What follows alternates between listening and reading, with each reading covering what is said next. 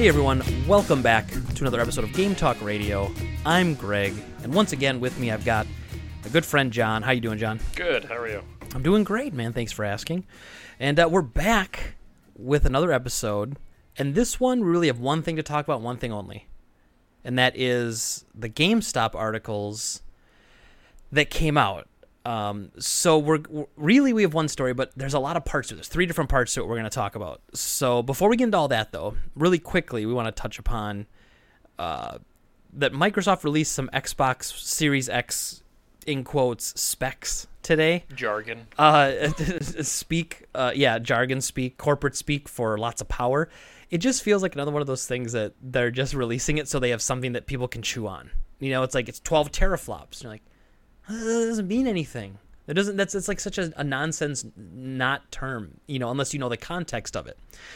And then you know they're saying things like, and this is the one that got me, and I, I want to get your opinion on it in case I'm just looking at it through a, a jaded lens. So one of the things they said was, all games are cross buy. So if you buy it on the Series X, but you want to play it at home on the Xbox One regular, Yes. it'll switch to the version that'll work on your Xbox One regular. Now, t- to me, right, that sounds like they're saying that the Xbox Series X is basically just the Xbox One X2 and that it's just more powerful and that there's really not two versions of the game. There's two different settings for that game and there's a setting f- which is more powerful and is going to look better with the series x and then there's the regular one. And so it's it's almost not even like it's two separate games. Yeah. i don't i, I don't think that you're going to have like a separate download for quote unquote the better version. Because they have said that everything that works not everything that works on the series x is going to work on the xbox one is it? Have they said that? Uh, just specific They- titles. They said all of their launch or like all of the Microsoft first party stuff is going to be on both consoles for at least the first year. Okay, right. So yep, yep, those right. games are definitely going to be part of this. Um, but what I where I see it is I see it as being an end to the crappy version of the game for Xbox 360 and the better quality version for Xbox One. So let's say you're still on Xbox 360 and you bought Need for Speed Rivals, which is a terrible game on any Terrible console. Terrible game. Uh, but they they did a 360 version of that game, and then you could buy it again when when you got an Xbox One and you get a better version of the game. So now, if you bought that game digitally for Xbox One and you upgraded to the Xbox Series X, you no longer have to rebuy that game a second time. So I see Yeah. that as a positive. As a achievement junkie, I see it as a negative, Negative. because I don't think that these games Sure. will have separate achievement lists. I think that'll be one achievement list for whatever version of the game you're for playing. For the game, yeah. Yeah, but I I think it's a positive if you're into digital games, which I'm not. So Right. like, I, for Game Pass, I think it'll be great. Um, yeah, I, I do like the fact that it's going to be killing that stupid idea of remaking everything. Like, we shouldn't see Capcom re releasing Resident Evil 4, 5, and 6 again for the PS5 or the Xbox Series X because they already exist on the one and they're there. So I actually am very happy with that. It just seemed weird to me, though, that they were acting like this was some magical feature. Like, to me, I mean, I guess, I don't even know if it's technically cross buy because I really feel like it's one game that's going to have two different settings. You've got your Xbox One settings, which is basic, and then you've got your because everything otherwise. The reason that the Xbox One, or excuse me, Xbox Series X plays everything is because it's really the same software. It's the same back end. It's same everything, just Yeah. with more power. And so if you have one game out there that has two different modes, an Xbox One mode and a Series X mode, it's not really cross buy.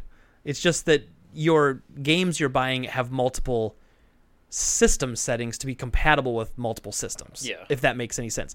Not that it's not cool. I actually I am very happy about it too. I'm, I'm I think it's ushering in this new era of not having to rebuy games again, which I, I like a lot because the PS4 had so many games from PS3 and 360 that were brought back because they weren't backwards compatible. Right. And obviously, being a physical collector, backwards compatibility is a big deal for me. I know it's not for a lot of people, but I'm very curious to see what Sony does with backwards compatibility. But I do think this article gave us a little bit more idea of Microsoft's backwards compatibility plans because in the article they talked about the the console will be backwards compatible with all your Xbox One games and the backwards compatible games for Xbox 360 and the original Xbox.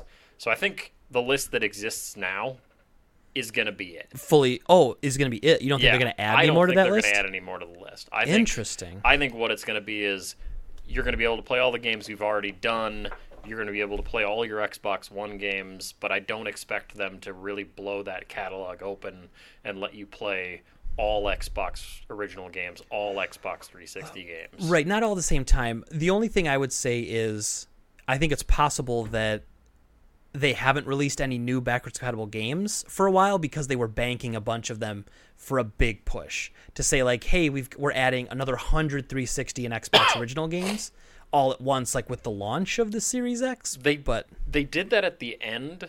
Like they they put out like 30 original Xbox games and a whole bunch of Xbox 360 games as the final push. And their last comment on backwards compatibility was basically like, "Hey, we're we're wrapping up our backwards compatibility program and to focus on the next generation."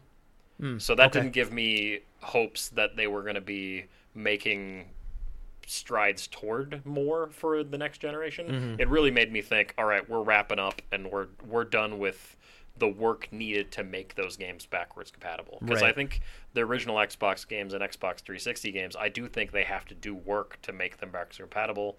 They have to probably do bug testing to make sure that it doesn't crap out. Because even though you're playing a game that's 20 years old, if they say it's backwards compatible and you get five hours into the game and Right. it crashes, you're going to be pissed off because you're like, hey, Microsoft, you said this was backwards compatible. Well, and they only typically the only backwards compatible games are ones that are purchasable on the store, though, right? So you it's almost like discs in. yeah, no, I know, Yeah. but I mean like, but then you download the game off the store, which you'd be able to buy Right. digitally anyway. So I think it's their way of like they have to go through some sort of certification, and Yeah. that's why they don't release them all at the same time. It's just not feasible to like get all these games downloaded digitally on the store. Besides licensing issues, you've got the whole shebang of getting it to work as well. And like you said, it might emulate it and be fine, and then halfway through the game, half the text might disappear. Yeah. Like that's not playable, you know. Not that some companies wouldn't release it like that, but you know. Um, but anyway, we didn't really get on a whole tangent about that because really the star of this week is GameStop. So if this is your first time listening or watching, John and I both worked at GameStop for a really long time. I worked there for 11 years. You worked there for A little under 11 A little years. under. So like collectively, we have 20 years of GameStop experience, and we worked there at essentially the same time. I was a little bit before you, and then you came in and you stayed after for a while after I left. Yeah, you were So I was maybe six years before you, and then you stayed like six or seven years after I, if Yeah, not you- more, after I left. I think our overlap was about two or three years. Yeah. Um, and so th- what we're talking about today is uh, oddly enough, two different articles came out about GameStop employees and the direction of GameStop from two different publications. So we had Polygon had Colin Campbell did an article on released on February 19th at 8:30 in the morning. And then IGN had whoops, I lost. I got to go all the way back up. Logan Plant on February 19th at 10:19 in the morning. So very weird that it wasn't one article or one website reporting on the other website's story. They were literally each like had their own ongoing investigation that somehow both came to a head an hour apart from each other last week Yeah. but that's fine. You know, it happens. It does. It does happen. It's possible. But really, the the story here. So I'm gonna be talking about the Polygon article, and then John's gonna go a little bit more into the uh, into the IGN article. But here's just kind of a headline: GameStop employees report extreme pressure from "quote unquote" desperate bosses. In multiple interviews with Polygon, store managers and staff speak of plummeting morale. So we're to talk about this in three parts. The first part is to be our experience at GameStop with some of these things we ourselves t- talked to employees that we know uh, at the stores uh, that, that we've known for years at different stores, not just the ones around us, but in other states even.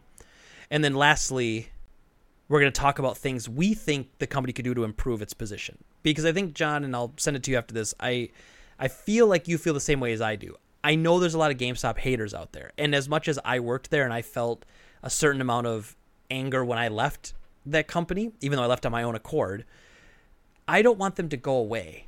You know, I, I, Right. I want them to do better. I want them to be a better store. I think having GameStops around is a new way to bring in new games that eventually people sell to me and I make money on. And I like making money at my used game store. And so I- I don't I think we both feel that way. Like we both like the idea of a dedicated I mean, this is the largest and the only specific video game retailer that ever essentially has existed for the last 15 years since the EB merger or 20 years maybe that isn't already now. Yeah. And so to see them just go away, like that would have an impact negatively on the industry. I really believe that. But I guess I, I was curious. I mean, I feel like you feel the same way, but I wasn't sure if, if it was exactly how you felt about Yeah, it. Yeah, I absolutely don't want them to go away. Uh, I mean, I feel like we would see so many less games published on disc for sale everywhere. I mean, because I don't think that Walmart and Best Buy and Target are really going to pick up the slack on smaller titles like GameStop. I, I agree done. too, and I, I don't think they would fill in the large gaps either. I feel like people would go, "Oh, my GameStop closed. I'll just buy digital." Like maybe the, a retail store that was close to them might be in their last bastion of why they bought it physical. Yeah. And there are some benefits. I mean, them doing the midnight launches around us at nine o'clock. That's awesome. Yep. To get a game three hours earlier than you can unlock it for download, uh, and then the physical copy to boot, and still obviously being able to trade in your old physical copies towards it. Obviously, jokes about GameStop's trade-in prices aside, uh, which, yes, uh, that's not an unfair or inaccurate attack, but you know it's still something you could do to, to decrease the price of the games. But My thing on trade-in prices for any time I worked at GameStop was, if you didn't like the trade-in price, don't sell it. yeah. Like, d- don't don't sell it for two bucks and then go home angry. Just go home with the game and spend two two bucks out of your pocket more. Right. And and I mean and and I don't disagree with you there. Obviously in my line of work I'm constantly checking GameStop's prices. Yeah. And it there are I think it's fair to get upset at some of the prices. Like right now, I think they sell Breath of the Wild for forty seven ninety nine or forty nine ninety nine. I forget what it is. I would have guessed fifty five. yeah, it, it, it was it wasn't forever. They have it like on sale right now. It's Oh, like down to forty seven ninety nine. And I want to say when I looked up today, they were paying fourteen bucks for it. Okay. So fourteen dollars for a forty-eight dollar game. what would you what would you uh, buy that from somebody for? typically we're paying about 25 to 30 dollars for a 45 dollar game it depends on how popular how many copies we have but typically on a, on a on a switch game especially which are super hot right now um, and they're selling out super fast we'd pay about i'd say between like 21 and 27 is probably like Okay. the range i would say on, on what we would sell but we'd sell it for 40 as opposed to selling it for 48 too so we're, we're able to beat them on the buy side but also beat them on the sell side but um, so obviously, it, but it is it was a nice feature, something you could do. Yeah. You know, you could trade in games if you wanted to, and I agree with you. Like my rule of thumb is always, if I go there and they say they're going to give me five bucks for a game, and if I saw this game on a shelf at a store or at like a rummage sale or something for five dollars, would I buy it? And if I go, yeah, I'd buy that if I saw that for five bucks because it's worth fifteen.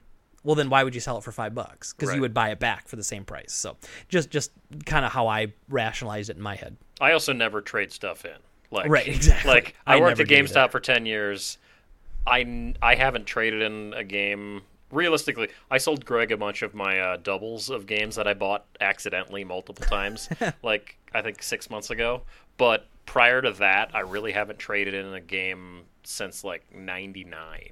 So Yeah. like, I I never had a problem with GameStop's trading prices because I never because you never them. traded in. You never you never had Like, to worry about I it. I keep my crap.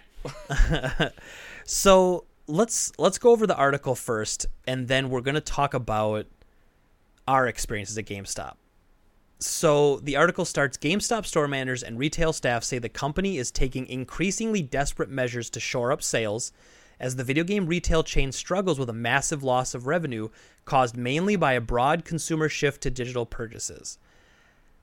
So I'll stop right there. I still I'm I just feel like that's such a lame excuse. I think the argument that the reason that they're struggling and having massive loss of revenue is because of their shift to digital, I just don't see that. Like obviously they said revenue. It's not profit. You make no profit on new games. Yeah. But they should be making a ton of profit and revenue on their used games. So what is like I'm not saying that we don't see a decrease in if you, if you have a decrease in physical purchases, you're going to have a decrease in physical trade-ins. Right. But we don't see that. Like at my store, we've seen an increase for the last nine years. So when I see a company like this say that they're losing every year, I don't, you know, is that nine years of their trade prices coming back to haunt them? I mean, is, is like, for me, I feel like we've set up nine years of good customer service and, and, and building trust. And so that nine years has rewarded us as opposed to, and this is what we're getting into here because if their employees aren't happy, that's their f- front line of defense to the customer. So if the employees aren't happy, the customers aren't going to be happy. Right. And so is that nine years? Is that ten years of them letting these trade prices and letting these employees go, and all of a sudden now this is where we are? Because I just, I just don't like that they always shift it to it's caused mainly by a shift to digital purchases because that kind of it kind of takes away the blame from corporate, which is what this article is literally talking about. Is how badly they treat their employees and how low morale is. Well, I think I do think you're right on the the trade-in aspect. Like they they're getting less trades. It's it's been a thing for years, but they've they've taken away incentives for people to trade stuff in. Yeah. Um, the they used to have something called power trade, where when there was a hot new game coming out, you could trade in your games toward Dragon Ball Z Kakarot, for instance, if that if that was the power trade, and instead of getting five bucks for the game, you might get fifty percent more for your trade in if it's traded in toward Dragon yeah, what Ball did we? Z Kakarot. I'm trying to think what they called that when I was still there. It was it, it- like you always had games that were 20% trade bonus or 30% trade bonus towards a new release. Like that was always a thing. and that hasn't been a thing for like probably four or five years. Okay. and Crazy. and that has I think that has negatively affected reservations. So they want us to they wanted us to reserve games, but then they didn't give the customer any incentive to do right, that. except for like their pre-order bonuses, which arguably don't work. I was going to mean, cover that too. all right. They they really have gone away too. In the last couple of years, pre-order bonuses have just almost evaporated where you didn't have anything to really talk up to a customer to be like, "Hey, you get this this Yeah. thing." Like now it's just like, "Hey, you get the opportunity to own the game that you want." Yeah, it's it's so it's so weird to me too because then they do the digital codes where it'll be like, hey, you get an extra suit for Goku or something, and you're like, well, that's not that's not a selling point. Like if someone's on the fence of pre-ordering, that's not pushing them over. Right. A T-shirt would push them over. Uh, like a, a a poster sometimes even will push them over. And I understand that physical extras are more expensive. Like I mean, I'm not you know I'm not oblivious to the cost of doing business. You know, Right. but a lot of times that's not GameStop paying for that. That's Namco. They should go to Namco and say, "Hey, Namco Bandai, give us, you know, s- give us twenty thousand posters. It costs them probably ten cents a piece to make. Yeah. Get us twenty thousand posters to give out to the first twenty thousand to pre-order." Or something like that, you know. And there were some like Sekiro had the letter opener. Yeah, like there was, was there's still some cool. physical pre-order, and those those hold value. Or Steelbooks, Best Buy's killing it with Steelbooks right now. Like they're getting exclusive Steelbook pre-orders all the time. Does really well. So the article goes on to say in more than a dozen interviews with Polygon, current and former GameStop employees spoke of a tightening regime of strict sales targets and intrusive consumer scripts designed to extract as much value as possible from the company's dwindling base. All the employees we spoke to said they were concerned about the future of the company. Most reported their customer numbers had decreased noticeably in the last year goes on to say quote i've seen a change in the sheer desperation the company has towards its profit margins end quote said one manager with multiple years experience at the company. Quote the company is frantic and distrustful said one assistant manager. You can feel it in every message they send. The structure is falling apart and they're scrambling end quote. And then one more quote here. Quote i think they'll close a thousand stores this year said one former store manager with many years retail experience quote they have to cut costs. The game's retail market is dying. Another manager then goes on to say my store is well known for solid sales performance but customer traffic has dipped significantly in the past two years. Aside from some expected high traffic days like thanksgiving black friday and major game releases we're missing our daily sales plans almost every single day. So in just that because there's a whole bunch more to cover in this article they talk about declining sales all this other stuff but in that let's talk a little bit about our experience and i'll start with you of course what what do you remember when it comes to things like when they're complaining about i'm seeing a change in the sheer desperation of the company towards its profit margins the company is frantic and distrustful. Did you ever feel that way when we were working there? Uh, in the early days, I feel like more so than later. Like the because back in like 2008, 2009, there was the daily stat tracking Yeah. of like reservations and getting the the discount card where you'd have to every single day you'd have to call up the store that was assigned to take all these stats down and then they would they would record all the stats and then they'd they'd relay them to the district manager and then if you weren't Right. at a certain percentage the district manager would be on your butt so i felt like as the years went on that became less of a thing but it really has upticked again in the last like year. And it seems like now it's all around like not even gaming related stuff. The i keep hearing uh, a lot of complaints about people needing to get uh, phone purchase quotes. Right. where like you're coming in to buy a PSN card and somebody will be like, "Oh, what kind of phone do you have?" And you'd be like, uh, "iPhone." You'd be like, "Oh, well, Yeah. uh, what? Ca- how how big is the hard drive? Like like what model is it? We could give you two Yeah. hundred dollars for it." It's like, dude, I don't want to sell you my damn phone. Like, what, Yeah. what? How did this become me selling you my phone? Well, and ever since I started working there, I started working there in February of 2000. And when I started working there, there was always rankings. Mm-hmm. Every single day you would hear, or every week I should say, it wasn't Power even daily. Power rankings, Yep. exactly. And so we would have a thing like how many reserves did you get? How many subscriptions to Game Informer did you get? How many back then it was MSTs, then it became IPTs, then UPTs, but basically how many items per transaction were you able to get? Multiple SKU transactions, whatever the verbiage is now. Yeah. Like how many things could you sell at once on one transaction? And we tracked those things. We tracked your used percent. We tracked all that stuff. And, and every week we got a ranking, how we were ranking compared to the other stores. I lived that reality for 11 years. It never changed when I was there. It was it was different names, the pillars, the the I don't even know what the other names were called, the circle of life, the four pillars, whatever it was. That was always a part of GameStop's mentality was to treat the stores like they're competing with each other. Really, like put them up against each other and pit them up against each other. Um, which I I strive in a competitive environment. I never had a problem with that. I'm very proud of how you know my store did when I was there. Um, my Mason Street store was always top one to top ten percent in the company. Like I'm very proud of that. But if they didn't track it, would I have tried as hard and cared as much? You know, I don't know. So it's not like this tracking thing is new, but they're changing what they're tracking. And so like you were talking about with the with the tech trades, that seems to be one of the big concerns here. The tech trades. Not only when people come in do you have to get them to trade stuff in, they're they're at the point now where they're saying, "Look, just talk to them." Just talk to like write down how many times you asked if someone had a phone. Like that's literally where they're at with the tracking right now.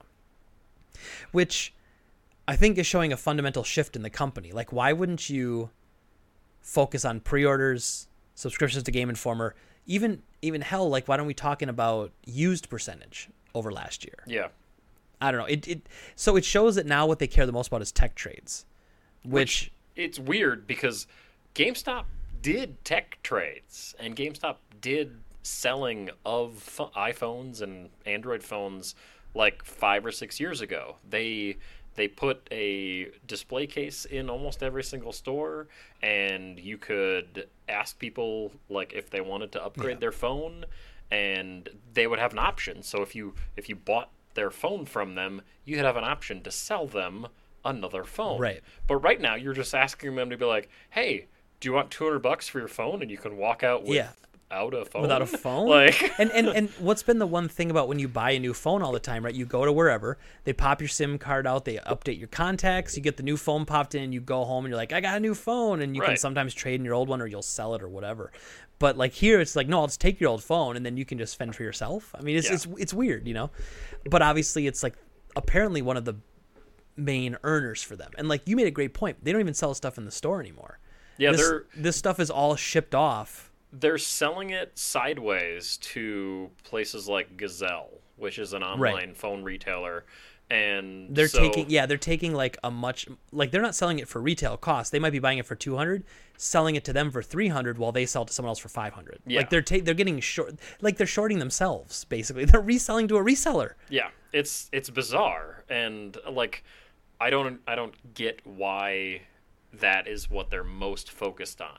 I mean, and actually, I was going to cover this um, talking about ideas on like what GameStop could do to kind of right the ship a little bit, but if they're willing to like side sell this stuff, so they're not they're buying it in, but they're not even dealing with it to sell it uh, themselves.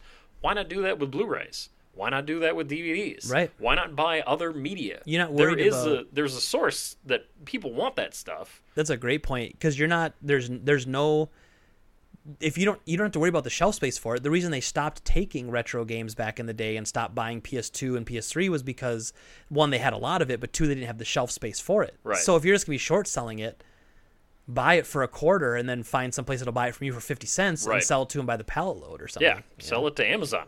Yeah, yeah. Amazon's got a trade-in uh, prices on every Yeah. damn thing they sell, pretty much. Like, just start selling that stuff sideways. So one of the quotes in here was, "I think they'll close a thousand stores this year." How accurate do you feel that is? I think that guy's an idiot. Okay. Um, that whoa, whoa. Okay, but yes, go on. yeah, that was one of those. That was one of the quotes that I pulled out of that article where I was just like, "This guy's a moron. Why are they talking to him?" Um, right. Like, like, wh- where did so- he come up with that number? Like, that just pulled out of his head? Yeah, Yeah. there's 4,000 stores, uh, GameStop stores in the United States. So I don't think they're going to close one fourth of their stores, uh, especially with the big con- the two console launches coming at the end of the year. Right. They're going to look great on paper once those consoles Yeah, hit. they're gonna get like they're gonna get a free. It's almost like it worked out well for them that they're getting that kind of free ride on just a boost of revenue. right. A profit, as we know, you make no profit on console sales. So, like the revenue is this automatic. Like we just sold, you know, what do you think they'll sell day one? Like five hundred thousand to a million PS5 units or something. So Probably like, a million yeah, plus, Say yeah. let's say a million just for easy math. Let's say it's five hundred bucks, which it's hopefully is probably gonna be more. Five hundred million looks really good, you know, on- your on your rap sheet, even And- though they're posting losses of eight hundred, you know, million. and that's without even giving like extra controllers and games Right. and all that into into it. But like stores closed in the last five years in our area because of a couple reasons. Um, the there was a store in Shawano, Wisconsin that closed. It was poorly managed for years yep. it was it was it had one bad manager after another and because of that the customers just didn't care to come to the store and it it went out of out of business they just they made so little money that it was almost laughable um, actually i i got in a pissing match a little bit with the the one of the idiot store managers of that store during a uh, during a inventory. I was uh, I was saying how I was working at the mall, which is one of the busiest stores, Yep. and I mentioned that that his store is the slowest in the district, and he's like, he's like, we're blowing it up in profit and, and pre-owned and all that, and I'm like, dude, don't talk about don't talk about blowing it up with me and me and the Mason Street store Right. manager here because you blowing it up is like one day of the week Yeah. worth of sales for our stores. And he, and I'm like, you are the slowest store in the district. And he's like, I'm not the slowest store in the district. And the district manager pipes in. He's like, you're the slowest store in the state. Just shuts them Well, right up. And they even and before the GameStop woes, really, they closed the De Pere GameStop. Yeah. You know that closed because it wasn't profitable and rent was going up. And I, GameStop's always been really savvy with their leases, and they always get really good deals on leases based on oh if the occupancy's not at 100 percent in this building or if the mall's not 100 percent, we want a discount. And so they've got they had really good for a while negotiators. I was gonna say, out. I feel like they've gotten away from Yes, that though. I'm sure they have because now they're just saying, you know what, we're just going to close it if it doesn't make sense to us. You Well, know, like- which makes sense. I ran the mall store for five, almost five years, and the the mall in Green Bay is turning into a ghost town.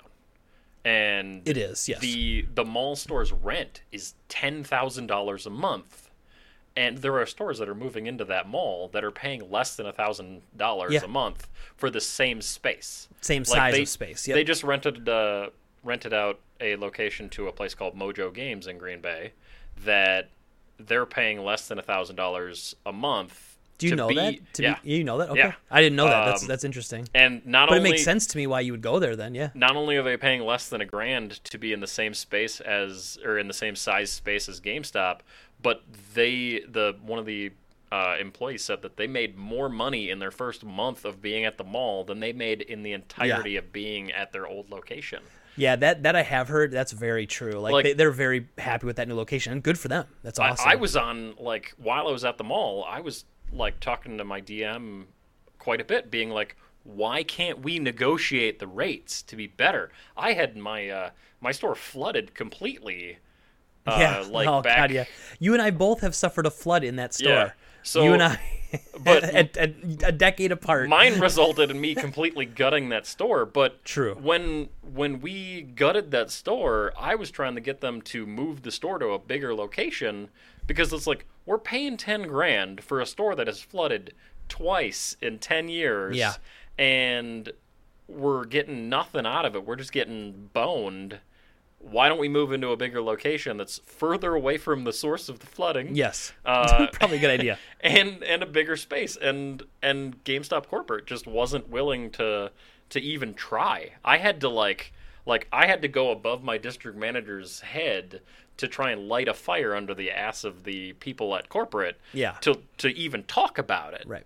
And it was like, why does this not make sense? You were cramming a ton Yeah. of product in a tiny store. Which and this actually was something I was going to bring up in our how we would fix them portion of the podcast, but it, I think a big issue with them is that this business is not scalable to a corporate level anymore.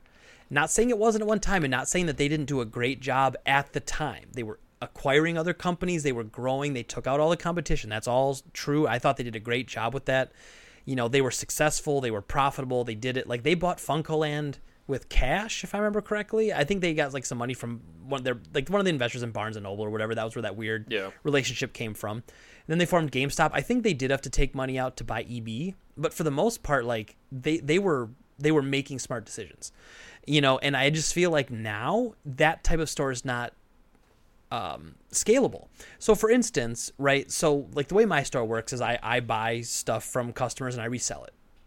Simple philosophy my problem is I can't order things when I need them. Most things. I mean, I can order some controllers and some other stuff. But since we don't carry a lot of new games, we typically rely on the used product. I can't go to a, a, a distributor and say, I need 50 copies of Mario 3 for the holidays. I can't do that. I have to have had those traded in. And so I just feel like at the corporate level, the only thing you can do to grow a business and to expand is to get more product you buy into those stores. Mm-hmm. And so they have a great transfer system. The RSB system, which stands for Regional Stock Balancing, is great. It takes the games you have a lot of and you send them to stores that don't have any, and they do the same thing back to you, and it balances out the inventory amongst the stores. Pain in the ass for the employees who had to do five to ten a week, especially like the big trade stores. Like my, me at Mason Street, I was like, I felt like we were sending out ten RSBs a week. Yeah. and I was just like, man, this sucks. Yeah, you get the same amount of payroll as a Yeah. store as that store that closed and was slow as hell. Yeah. To do five times as much work. That's another Yeah. reason why GameStop is killing their employees. Yes, and and with no benefit, you know. Yeah. And so I just think that's part of the problem, though. It's not scalable. You cannot scale that level of individualism you need at that store. I think every used game store that's successful has its own identity. It has Mm-hmm. its own like customer base and its staff. And really, the only reason people are going to GameStop anymore is for the people. Yeah. In fact, that's how I knew when I left GameStop I would be successful because I knew people would follow me. I knew that the reason Mason Street was successful was because of the hard work I put in and my and the staff I hired and the good job they did because I trained them. So I said, you know what, I can do that again, and said this time I'll work extra hours for the week and I'll benefit from it. And that's how I ultimately knew I was in my head. There was no option for failure, not because I was like, oh, I'm a positive guy. I was just literally was saying there's no way I can fail because the only reason this store is successful is because of me. And so then we have this issue now, which reminds me so much of Circuit City back in the day when they were crapping out. They started getting rid of all their getting rid of all their older employees that have been around for years, replacing them with cheaper talent. I mean, I got told that right but the regional director when I left told me to my face that they could hire somebody at half what I was making and it'd be almost as good performance anyway. Like he said that. And now He was way wrong on that, by the way, and I'm very happy to say that. But you know that that was the mentality, though, and so that mentality of we can always find somebody else. It worked for a while when GameStop was the best place in the world to work. When it's not anymore, you don't have like you're not getting droves of people coming in to beg you to be a store manager there anymore. Yeah, and, well, and you are getting you're getting people that want to work there, but they're not the people that you want to work there. Like the people Right. that are willing to work for seven dollars and twenty five cents an hour back when uh, I think they've slightly adjusted it now, but but when I was hiring game advisors, the the entry level employees, it was seven twenty five an hour. You can go to Taco Bell and get twelve or Yeah. thirteen bucks an hour now. Target starts at thirteen dollars an hour. You know, Walmart's starting at like ten to twelve. You know, So like they would want me in, during the holidays to hire 10 people at the mall and they all had to be the greatest salesman in the world and amazing at everything, but they want me to pay the minimum wage. Right. Uh, like I I fought against that every damn year. Yeah. Like them saying like you need to hire 10 or 12 people. It's like great, I'm going to be able to give them one shift in Yeah. during the the holiday you don't and that's it. like I I've I've built more loyalty with the GameStop staffs in my area Yeah. with them helping me out and like offering to give my business cards to people than their own district leaders and, and corporate level management have. It's crazy. Like I could go into any one of those employees would would do something for me if I asked them to. Like like obviously I'm not a manipulative person that way, but I could go in there and ask I mean, I could probably ask someone to be like, "Hey, you know, are you throwing any racks away? I need some racks for the store." And they'd probably do it. I would never test that, but they probably would do it. You know, and I, and I know I could do that sort of thing because I've I've kind of bought their loyalty by I don't know treating them like real people. You Yeah. know, treating them like humans and simple concepts like thanking them for handing out our business cards. That's all I do. I just say thank you because I really appreciate it and you're humble. Yeah, I It's definitely. crazy. I I- think I've probably given away like five thousand of your At business least. cards over the At least. over the past like eight years. So I was getting like when when I was up in I was running a store, what fifty miles north of here, yeah. and uh, I was giving away Greg's business Still cards sending people up down. in up in Marinette, Wisconsin, almost in uh, Michigan, and uh, people would be driving down to Green Bay because I gave their Yeah. business your business card. And they always them. say like, "I got your card from." I live up north. I got your card at GameStop. I was like, it was John. It was my good friend John. He was he's helping me out. uh, so the article goes on to say GameStop stock price is at a 15 year low. Uh, it's seen as a poor value by investment analysts. That's probably being generous. Uh, recently, one of its lend- leading investors defaulted on an eight million dollar debt. That's what the article we were talking about earlier. And Uh, Analyst Zacks Equity Research said the company, quote, has been unable to adapt to the rapidly changing landscape and is another brick and mortar victim of the retail apocalypse. real quick before Yeah. the, that uh, that recently one of its leading investors defaulted on an eight million dollar debt. They make it sound like it's GameStop That defaulted. that defaulted on something. If you actually click on the article that they they cite, one there's zero information. Like it's the smallest, dumbest article I've ever seen. But what the article says is that this small company owes GameStop eight million dollars. yeah. Which don't get me wrong, not getting paid eight million dollars is a big deal. Right, but, But, that's a that's a stretch. And again, eight million dollars in the grand scheme of things, that's like nothing. yeah, it, it sounds like that small company screwed GameStop over. It doesn't Right. sound like GameStop did something Right. wrong and is now defaulting on a debt. If debt. they did anything wrong, they just trusted that small company. Right. Which how does that happen? Like, so they they were investors. So did they promise eight million and then just never gave it to them? The, the article literally has Yeah, no, no information. details. So, like, I don't even know why Polygon cited that article as if it was any sort of content. So, uh, so the article goes on to say in a recent statement, GameStop chief executive George Sherman s- sought to assure nervous shareholders by saying the company is prepared for increased new revenue streams, again, not profit, revenue streams, in advance of new console introductions for holiday 2020 when the PlayStation 5 and Xbox Series X are scheduled to arrive. But retail staff and former corporate managers told Polygon that the company's problems are rooted in changes in consumer behavior, which are far more serious than a cyclical downturn. They also say that current hard sell tactics are doing more harm than good. That stands out to me a lot because I think it's 100% true. Uh, and that happened even when I was still there. You know, since we were ranked and tracked on everything, you had managers who weren't good at sales. How they got the job, don't ask me. Why they get hired or promoted that position.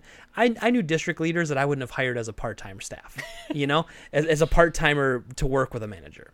Did one of them look like Spacely Sprockets? No, I know you're talking about, but no, but no, I'm referring to a district leader. I mean, they're leaders now. They were DMs when I was there. So district manager when I was there, who went to conference, got super drunk with his team, and was like throwing up all over the hallways. Like, oh, cool, you're a district manager, and and that was the position, by the way. Remember, I couldn't, I couldn't get. Right. Remember that? Like, like they were like, I don't think you're ready for that, Greg. I'm like, are you kidding? I'm already running half this district anyway. We do need to have a a uh, podcast where we just talk about stories from conference. Conference stories, point. oh, that'd be great. that'd be great. And that that's a great one when there's no news stories. Be like, hey, we're gonna talk about GameStop. yeah, because I got a good uh, uh, spousal abuse fistfight story that I Oh, can tell you. Oh, jeez. um, so I also don't like this because they do try to argue that it, part of the reason for their decline, and again, this is just like corporate shareholder speak. They just found an excuse. The excuse is, oh, we're in a cyclical downturn. I'm not in a downturn. I'm not in a downturn right now with and, and you shouldn't be in a downturn with the unbelievable games that came out last year. This year there is obviously it's a little light in the beginning, but you got Final Fantasy VII remake, you've got Cyberpunk, you've got a bunch of stuff coming. There's not anything like you shouldn't be looking at this like this is just a crap year waiting for new hardware to come out. Yeah. That's so not even close to accurate. Uh, the next sentence I thought was kind of interesting. Hit me with it. Uh, so that was that cyclical downturn thing was said by a former executive who left last year. They they're just trying to keep investors happy and pad their bonuses before they parachute out. I that- want to know what what executive said that. yeah. Um, because For, former executive. Right, He's like- clearly not disgruntled at all. you well you usually don't hear anybody that's a former executive from a company talking crap about their company. Right. like they just leave. So like there's a number of like big guys that left like the jason cochran who is like i don't even know what the hell his position was but he was just like this tan adonis of energy. Uh, and like like he was the guy that always was on stage like doing whatever presentations for Sure. the last like five years and he just seemed like a jackass to me. Um, so there was him there was uh, um, think Ralph Lloyd, who was the CFO that left last year. Okay. I actually talked to Ralph uh, Lloyd. I might be getting his name wrong, uh, but I, I took notes. Um, but uh, he was really, really nice, and like he was, if he was still in charge of the company, I would say it would be they would be in a better position. But for some reason, he didn't. He must have not seen where the company would be going under his leadership because he was a CEO for a short period of time in interim while uh, Paul Raines was sick with cancer. Right. And then after Paul Raines came back for a short period of time, he went back to just being the CFO. Sure. yeah, I don't like that either. And like you said, an executive coming out that does, like, makes no sense unless he's very secure in his new job, because you typically people don't like to hear that sort of stuff. Well, and like, what kind of what executives get golden parachutes? Like, is it everybody many. or is it Not the top many. guy? Yeah. Because like, I don't, I don't have any faith in the guy that's currently running the company right now. Like, all of the ideas I saw coming out of him just were like, okay, that's great. How do you make profit from that idea? Like, Right. how do you turn a, how do you get money Yeah. out of the idea of people coming into the store and sitting around and playing D and D? Yes, and re- really the idea is it has to be profitable, but it has to be something like you could argue that hey, you know, we're trying to get that goodwill back, mm. right? We're trying to get back in the good graces of our customers. We're trying to erase the image that we've created over the last 10 years that we're, you know, a- amongst customers that we're not good at trading stuff in or paying good prices, but also amongst developers and publishers that hate our guts because we're undercutting their new game sales by, you know, like policy was when I was there and I'm sure it was when you were still there, was like you always offer used over new. In fact, like it was it was a training mechanism that if someone brings up a new game to the counter, you say, "Hey, I, the computer prompted you." Remember that the computer prompted you. You have a used copy in stock. You'd say, "Oh, it looks like we have a used one. You could save five bucks. Do you want to get a used one instead?" All profit away from developer publisher. All profit goes to GameStop. Yeah, they did transition away from that, and uh, That I'm pretty sure had to have been discussed. Like they were just like, "You got to stop forcing yeah, your employees to make people buy used games." it instead." was it was shortly after you left, I think, where they stopped doing that prompt where it would tell you that there was a used Okay. copy. Yeah. Now, if you were if you were a savvy employee, you'd just look it up in the search mm. system mm, anyway. Right, right. So, like, if a customer came up and and this was kind of ingrained in your brain, if a customer came up and asked you if you had Madden 2018, You'd immediately just look to see if he had a used copy of Madden 2018, Right. and you'd give him that used price. And if they were like, "Oh, is that new or used?" You'd be like, "Well, that's a used used one. Do you want it?" Or new is thirty, but if you have a discount card, you can save this. Right.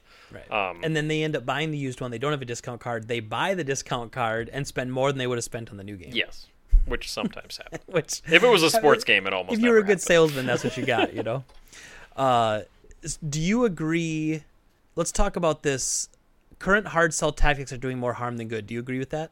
Uh, I do agree. Um, I, I, I never called myself a salesman. I, I was excited about games. I was able to talk to customers about the thing I was excited about and get them excited as well. But I didn't really ever consider that to be sales. It was just I was I was talking to you, to you about something I was interested in, and you were interested in it too. Cool. Yeah. You want to reserve it, um, and I felt like I I was always trying really really really hard at my store for all of my interactions with customers to be genuine, to be like not a canned response. Right. And I really wanted to connect with everybody that came in my store. And these hard sell tactics really are taking any personality away from any interaction and penalizing you if you're not a robot about Right. everything. Well, and I, I remember when I was still there, they did try to implement this really stupid thing where when someone walked in, you were supposed to say, Hi, did you bring any trades with you today? Yep. And and so like I'm supposed to say that to someone who walks in with their hands clearly empty, not carrying a bag, or they don't have a big baggy jacket on that they might be patting like the merchant in Resident Evil 4, all these games in their jacket. They and you're just like, well, I'm asking a stupid question, a stupid impersonal question. To your point, Yeah. a really impersonal question. I hate it. I absolutely hated that. And you know what? I never did it. And I I kind of agree like I I do consider myself a salesman, but I don't use like sales tactics. I mean, I do, but not in the traditional sense. Because what we did is we cultivated a culture of if you wanted a game, you pre-ordered it. It was just the thing to do. Like you came into our store and we'd say, "Oh, hey, you know, you know, are there any games you're looking at to pre-order?" Like we didn't have to say like, "Hey, did you want to pre-order Batman? Did you want to pre-order this?" That we just be like, "Hey, what do you, what do you want to pre-order today? What's coming out that you like?" "Oh, I'm really looking at Battlefield 3." And also, "Oh, "Okay," and we'd get them down. And that was like like it was just the expectation because we had essentially trained our customers to deal with that. But you do that through good service, through a personal touch, and through connecting with them. You know, and then of course there is a little bit of recommendation though too. Like someone comes in and says, "Hey man, remember we were talking about Battlefield last week? We just are able to pre-order Call of Duty Black Ops." Yeah. And they're like, "Oh, cool." I'm like, "I got you down. You want me to get you down for Black Ops? Just five bucks." Oh, of course, of course. I remember when we did our Black Ops Midnight, we had a thousand people at Mason Street for a Black Ops Midnight, which is bonkers, by the way. A thousand people Uh, you could go to Walmart across the street and have gotten the game and been out of there in five minutes. It took me two hours to get through all the people, and there were people that waited for two hours to buy the game from us. do you know how much you uh, your deposit was from that day? Oh, pff, I don't remember, but a lot of it was pre pre sale, like we because we always got people to pay it off in advance. Yeah. so we didn't have a ton, but yeah, I mean it was it was a ton, man. It I was think unreal. My craziest Probably twenty or thirty thousand, my something like that. craziest midnight was probably Modern Warfare 2 in Oshkosh, and I think we rang up like a hundred thousand dollars in sales Yeah. that day. It was Crazy. freaking nuts. It's also the power of Call of Duty, but Yeah. you know, like, but that was the difference is they could have gone anywhere else and got that game at midnight and not waited outside in the cold for two hours in November. Yeah. But you know what we did? We got that pre-order, like, or we got the store promotional, like the ammo box and like the stuff that was meant for us as employees. It was like a, like a a, a retail bonus item. We we raffled the- that off, you know, and like we made it a big event. Like we, if you came to a midnight, it was like a hangout, it was like a party. You know, it was fantastic. I, I still have my Modern Warfare uh, ammo, ammo, box. ammo box. oh, we gave that thing away, and that person was so happy. It was crazy. Um, so the article then goes on to start talking about tech trades, which we've covered a little bit. I don't want to get into too much detail because we've talked about it already. But basically, people are complaining that things have changed drastically. Our district manager is pushing uh, pushing tech trades like iPhones and tablets as well as pre-order reservations. No one cares about the games or the customers anymore. It's obnoxious.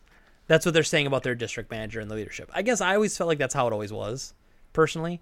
Like I, I never felt like the district manager ever cared about what game it was. He just wanted the numbers, you know. And and even our our district manager, who I'm friends with now, still, he didn't even like really play many games, you know, and didn't know anything about him. And he was an ex store manager, so it's not even like he came in as a district manager. He came in as a store manager who got promoted. So you'd think you'd still know about games and stuff. Yeah, the Um, district manager that I had after after you left, he didn't also didn't play any games either. Yeah, yeah. Uh, it goes on to say Polygon has been shown evidence of target sheets that managers are required to fill out, demonstrating that they have given purchase quotes to 50 customers on their used phones every week, with five leading to a transaction. I've seen these. I've never seen them, but it sounds obnoxious. And Yeah. you know what it reminds me of? It reminds me of the call list. Do you remember the call list from way back when? That might have been before your time, even. Uh, are you talking about like calling pre-order customers? No. So there was a thing called the call list that if you somehow, and this is back when pre-orders you had to put ten dollars down. So that tells you how long ago it was. If you couldn't get someone to pre-order a game, you had a call list binder that you asked them to say, "Well, I'll tell you what, just put your name and phone number in the call list. We'll call you when the game comes in. You don't have to put any money down. We won't hold you a copy." But it's like it was another way to gauge interest in the game. Okay. And so at the end of the week, you had to enter like every Sunday night, you had to enter the call list numbers from the binder, and you just fudged them all anyway. But then uh, my my old man just taught me that though. They said, look, if it's a game that we want to get more copies of, just say we had ten people on the call list because we want to make sure we get extra copies because it did affect it, Okay. affected the copies quite a bit. And so it reminds me of that same sort of thing though. Like it, it does nothing for you. It, it gives no there's no reason for that person to come back. They're most likely not going to come back after you. If you couldn't get them to pre-order it, they're not going to come back. Uh, a couple years ago, they did it where um, every single week they were generating a list of phone numbers of people that you had to call, and you had to be like, "Hey, uh, do you want to pre-order or do you want to trade in like stuff? What do you got to Yeah. trade in?" And so, like every week, like in a busy store, we would have to find the time to sit down and call like sixty people. Yeah, For, never did to, that. to Never beg them for it. trade-ins, and it was awful.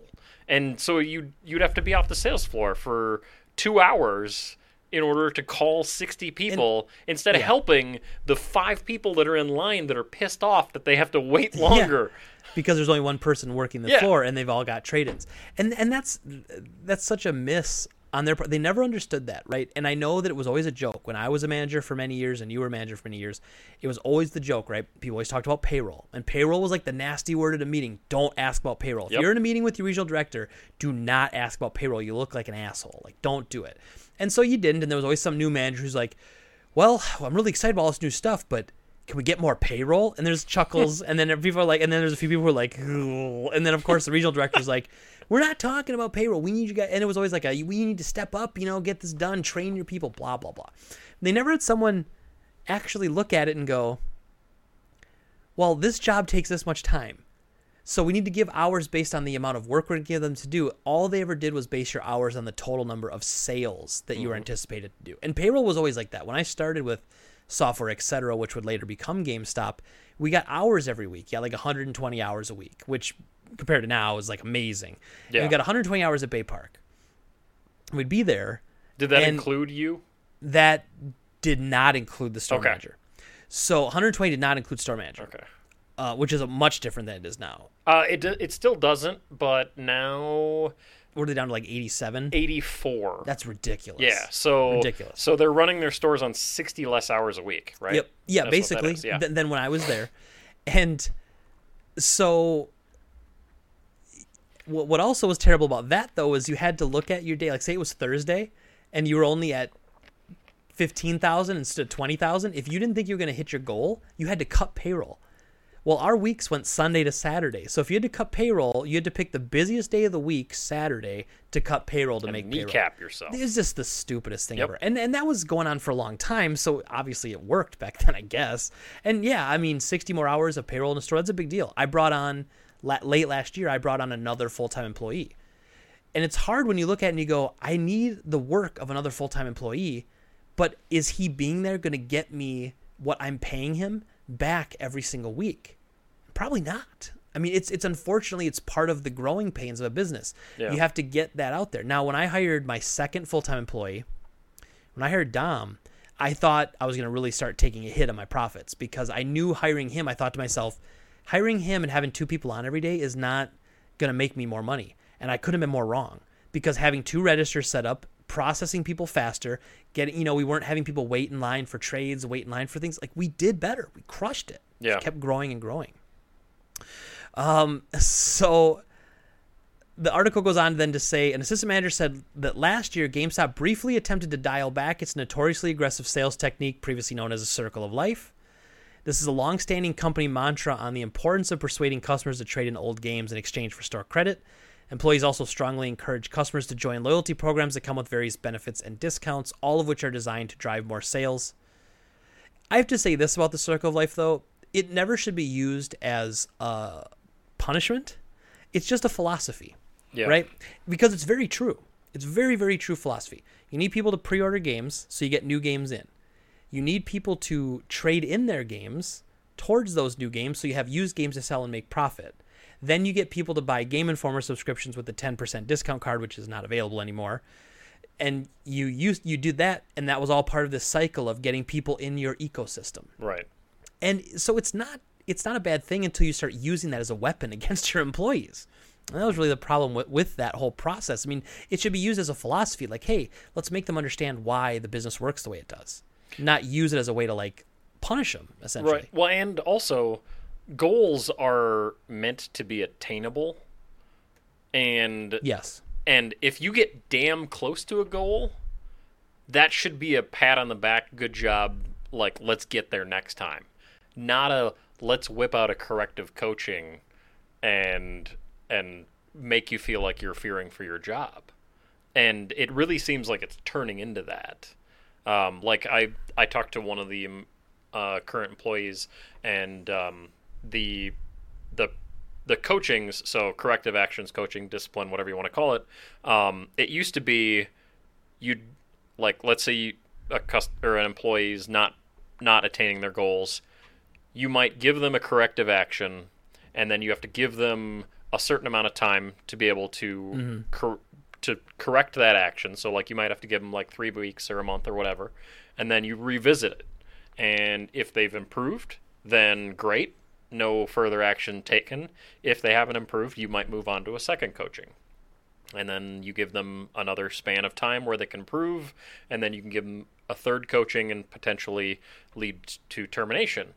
Uh, now, now they're just they're moving from that three-step process to first done done. yep Like you get one coaching, you don't fix it in two weeks, you're done. You're you know, toast. you know what they used to do first and finals for losing a deposit yeah. like losing or like stealing $2,000 thirteen thousand dollars worth of worth of deposits. that that that used to be a first and final. Now it's performance. Yeah. I mean, my goodness, you know, and performance is always an ebb and flow. I don't look at the performance of my store on a daily basis. I don't even look at it on a weekly basis. I look at it on a monthly basis because I'm comparing that month to the year before that month.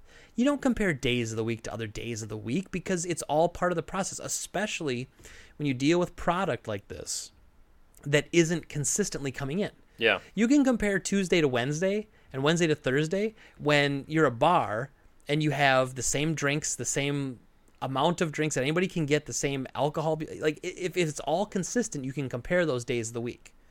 You can't compare every Tuesday to every Tuesday when one of your metrics is how many people walked in the door that day. Yeah. Well, you know, I mean, it's just it's it's just such a different model and always has been, which is why it needed special leadership at the top. And now they're running with leadership that always ran a Best Buy and like a I don't know Shakey's or what the hell he's been doing. You know, well, and Best Buy was doing rough for a number of years. it's probably when he was there. Probably because now they're actually doing They've better. An incredible turnaround. yeah, Best Buy but had. but you notice he's not there. Yeah. Uh, Yeah, very curious to know like if he was actually the one who started it, and maybe that's what got him this job. But remember, a lot of people didn't want this GameStop job. This was a struggle to find someone to take Yeah. this. And that's why ultimately, if they do end up closing, he's going to get a huge payout because I'm sure that was part of his contract. Was that you know I'll take over a sinking ship, get my golden parachute, you know. So uh, it goes on to talk a little bit about pre-orders, and then I want to get to our individual, the people that we talked to yeah, because we're already somehow at 50 minutes in this podcast. Um, it's such a great topic. I, I just love talking GameStop, especially with another manager. So they talked about pre-orders. Some employees said that GameStop is so focused on pre-orders that it sometimes fails to send any unordered copies of games to stores. Pre-orders are guaranteed sales, so there's no lost in warehousing or shipping. That's not true, but pre-orders are not guaranteed sales by any stretch. Not especially with five dollars down. legitimate pre-orders. Yeah, yeah, it's a very good point. Uh, quote, pre orders are being pushed now more than ever, said a manager. We have to give every guest a sheet of upcoming games while they shop and then report how many of them we pass out daily. End quote. That is so. That is the most micromanaging BS I've ever heard. You don't need to track how many sheets of paper you gave out to customers because here's the thing give your customers, give, give your employees, excuse me, trust them. You have to trust that what you're doing is right. That's why you have district managers. District managers make sure that the store manager are doing their job. That's why you have regional directors, regional leaders that make sure the district man, district leaders are doing their job. And that's why you have I don't know what are the other ones. Is there anything above regional leader anymore? There was. I think they fired those guys. Did they fire? did they fire like the what was the? There was something else above it. I, Uh, air, uh, I forget what it was. Doesn't matter. But it goes on to say, I forget. GameStop is cutting down on inventory, meaning if a guest really wants a somewhat smaller title, they will most likely need to pre-order.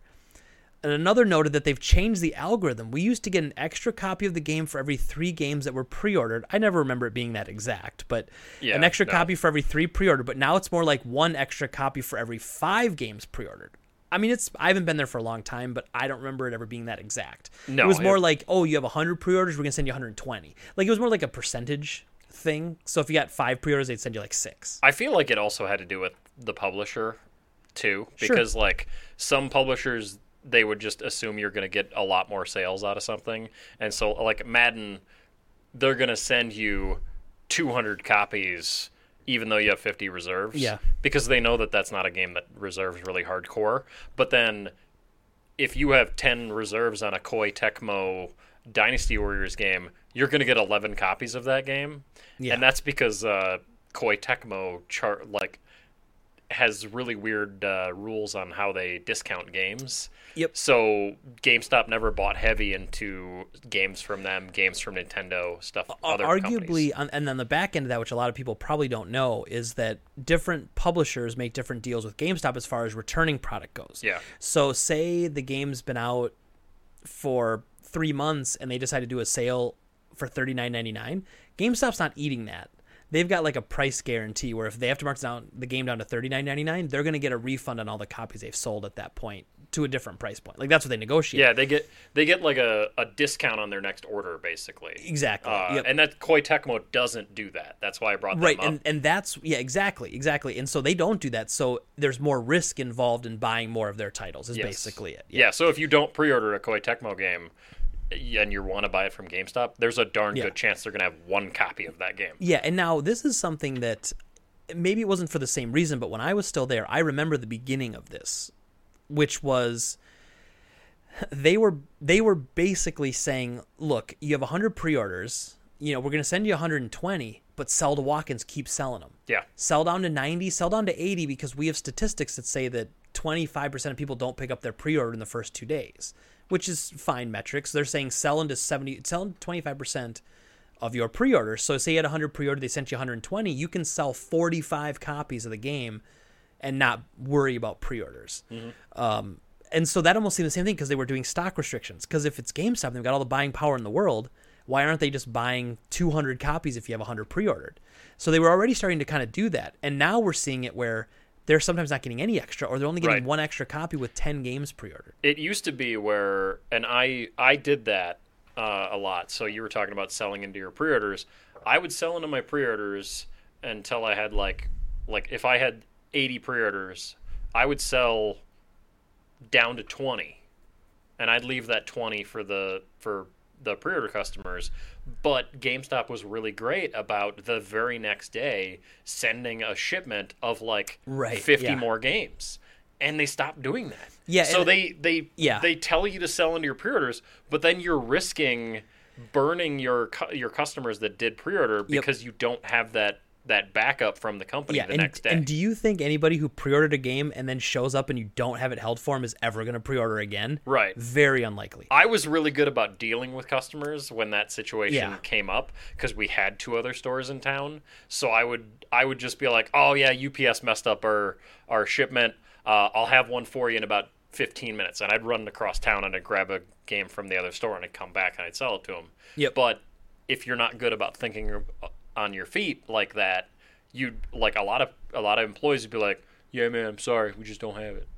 Yeah. it's like they, Yeah, well, they have yeah. it across town. Go get it. yeah, like like help them, you know. And I remember the last thing I'll say about that was I remember when the company stopped backing us up. So then you'd hear your district leader say, "Hey, if you're out, call me and I'll work on it." And so it's a Saturday. Guess who's not working on a Saturday and isn't answering their phone on a Saturday? Your district leaders. Oh, hey, I need. I'm out. I'm down to like five copies. I've got 20 pre-orders. You said sell into them. You'd have my back. They didn't have his back. You know, Yeah. and, and they, they always said that and never did. And again, that's more of a middle management failure. That's not a corporate level failure. But nobody held him accountable making these false promises. Yeah. he's like, oh, he's like, you need more, I'll get you more. And then it became a mad dash to like call in product requests or email product requests, be like, hey, I need ten copies of Madden by the weekend. You know, The the thing about pre-orders that pisses me off, uh, and I think is really stupid, is so they want you to give out a sheet of paper, a black and white sheet of paper with a whole bunch of alphabetically printed games on it. Yep. And that's somehow going to excite the customer into giving you money. Exactly. Yep. It's not. It's not. and I The people excite them. Right. You excite them. I excited them. but they expect you to know everything about every game. And customers expect you Yes. to know everything about every game. unrealistic, un- unrealistic expectation, but their expectation all the same. I brought this up to. Uh, I actually went uh, at conference two years ago. Um, uh, Rob Lloyd is the name of the CFO. Got it. Okay. I went straight to Rob Lloyd after he got done talking to the entirety of all the GameStop managers, the 5,000 people in that room. And I had an idea for some a tool that they could make pretty damn easily to help pre-orders. And my idea, so every single week GameStop has a flyer. It's usually it's two-page flyer with uh, Sales one flyer, insert. like yeah, any Yeah, retailer, basic yep, sales yep, flyer basic stuff. Yep. there's usually not that much good look to look at in that flyer. Correct. It's usually it's usually just dumb crap. So Like normal price stuff. right Because they're selling the ads. though. That's the problem. Is they It's- just sold the ad space. Months ago. Yeah, A lot of people don't realize that's like GameStop's biggest shtick is that they basically sell their store like a huge billboard. Yeah. And they make tons of money off being a billboard for all the companies. So those flyers are useless. Like giving a customer one of those flyers is like you might as well just throw it out. They're they're not going to look at it. They don't care. So what I said was uh, at the time they had an initiative called the 18 for 18, uh, which fun fact that's still the Wi-Fi password for GameStop. Uh, it's 2020. Uh, they still are using a 2018 slogan as their Wi-Fi password. Beautiful. Um, but so 18 for 18 was 18 titles that were coming out in 2018 that they wanted that they wanted to get reserves on to make the year. And so what I suggested was why don't we take and take a flyer like the GameStop sales flyer and have like four vertical or four horizontal rectangles on each page and have it be all of those 18 games and have it be a exciting picture in the background, a picture of the box, what the pre-order bonus is and when it comes out. Basic And stuff. have all 18 games on a flyer that you can hand a customer and say, "Hey, check these out. These are the 18 hottest titles coming out this this year." It's visual. It tells them what they're going to get if they pre-order the game. It tells them when it's coming out, and it gives them something to look at. It's not a white piece of paper. Right. So I said that Another cost cutting thing though, because they want you to print that at the store level, right? right. and you print them off on these garbage printers. Which, by the way, along a funny story, when we got all those printers, they lowered our discount from twenty five to twenty percent. Because of the printers. And they said this is what the corporate said. They said we needed to pay for these printers, so we're taking five percent off your discount to help pay. You guys wanted new printers, right? And we're all like, not this badly. for for for, for my discount, I guess. I mean, That's funny because those printers were garbage. oh, those terrible printers. Yeah. But yeah, so so I gave him this idea. He he had me talk to a marketing guy, and so I gave that spiel to the marketing guy. He loved the idea. I saw him two days later, so I said that on day one Of conference, of conference, manager conference, and then. I saw him two days later in the in the like expo part, and uh, I just walked up to him and I I said hi again. I shook his hand, and he was like, "Hey man, we we're we already got the gears rolling on that idea.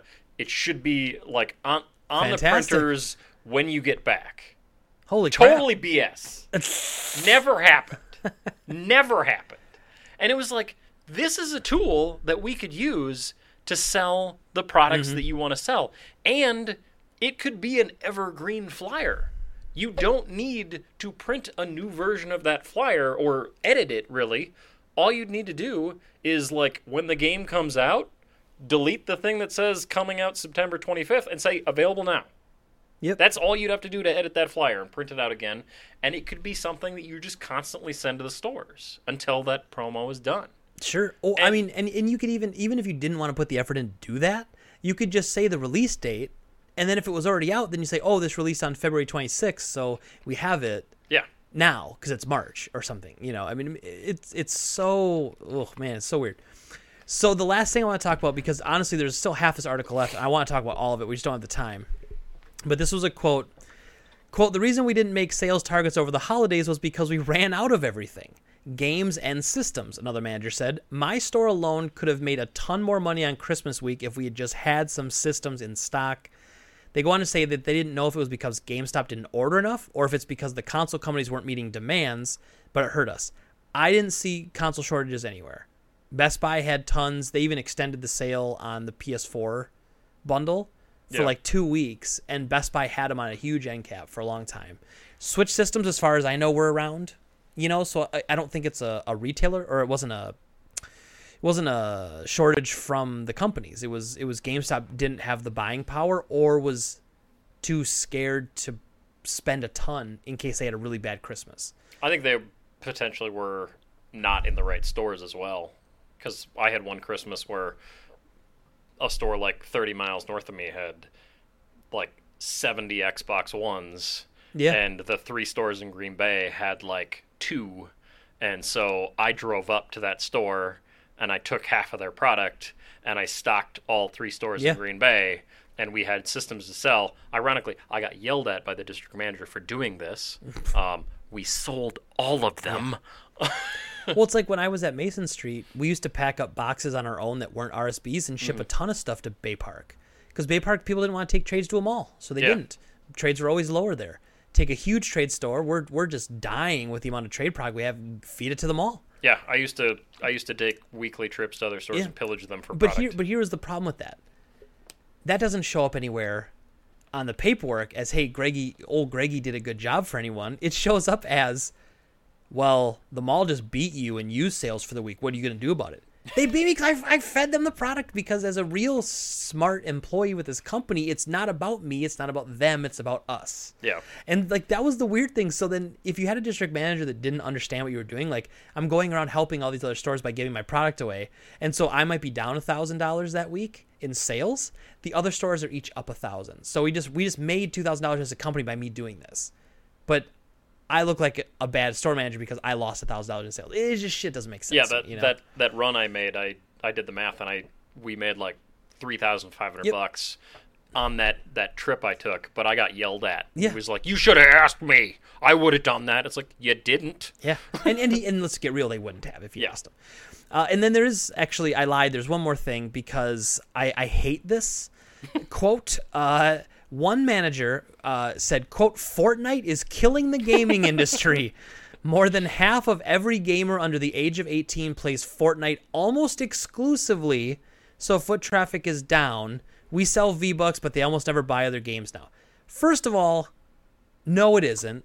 Fortnite is not killing the gaming industry. That's stupid.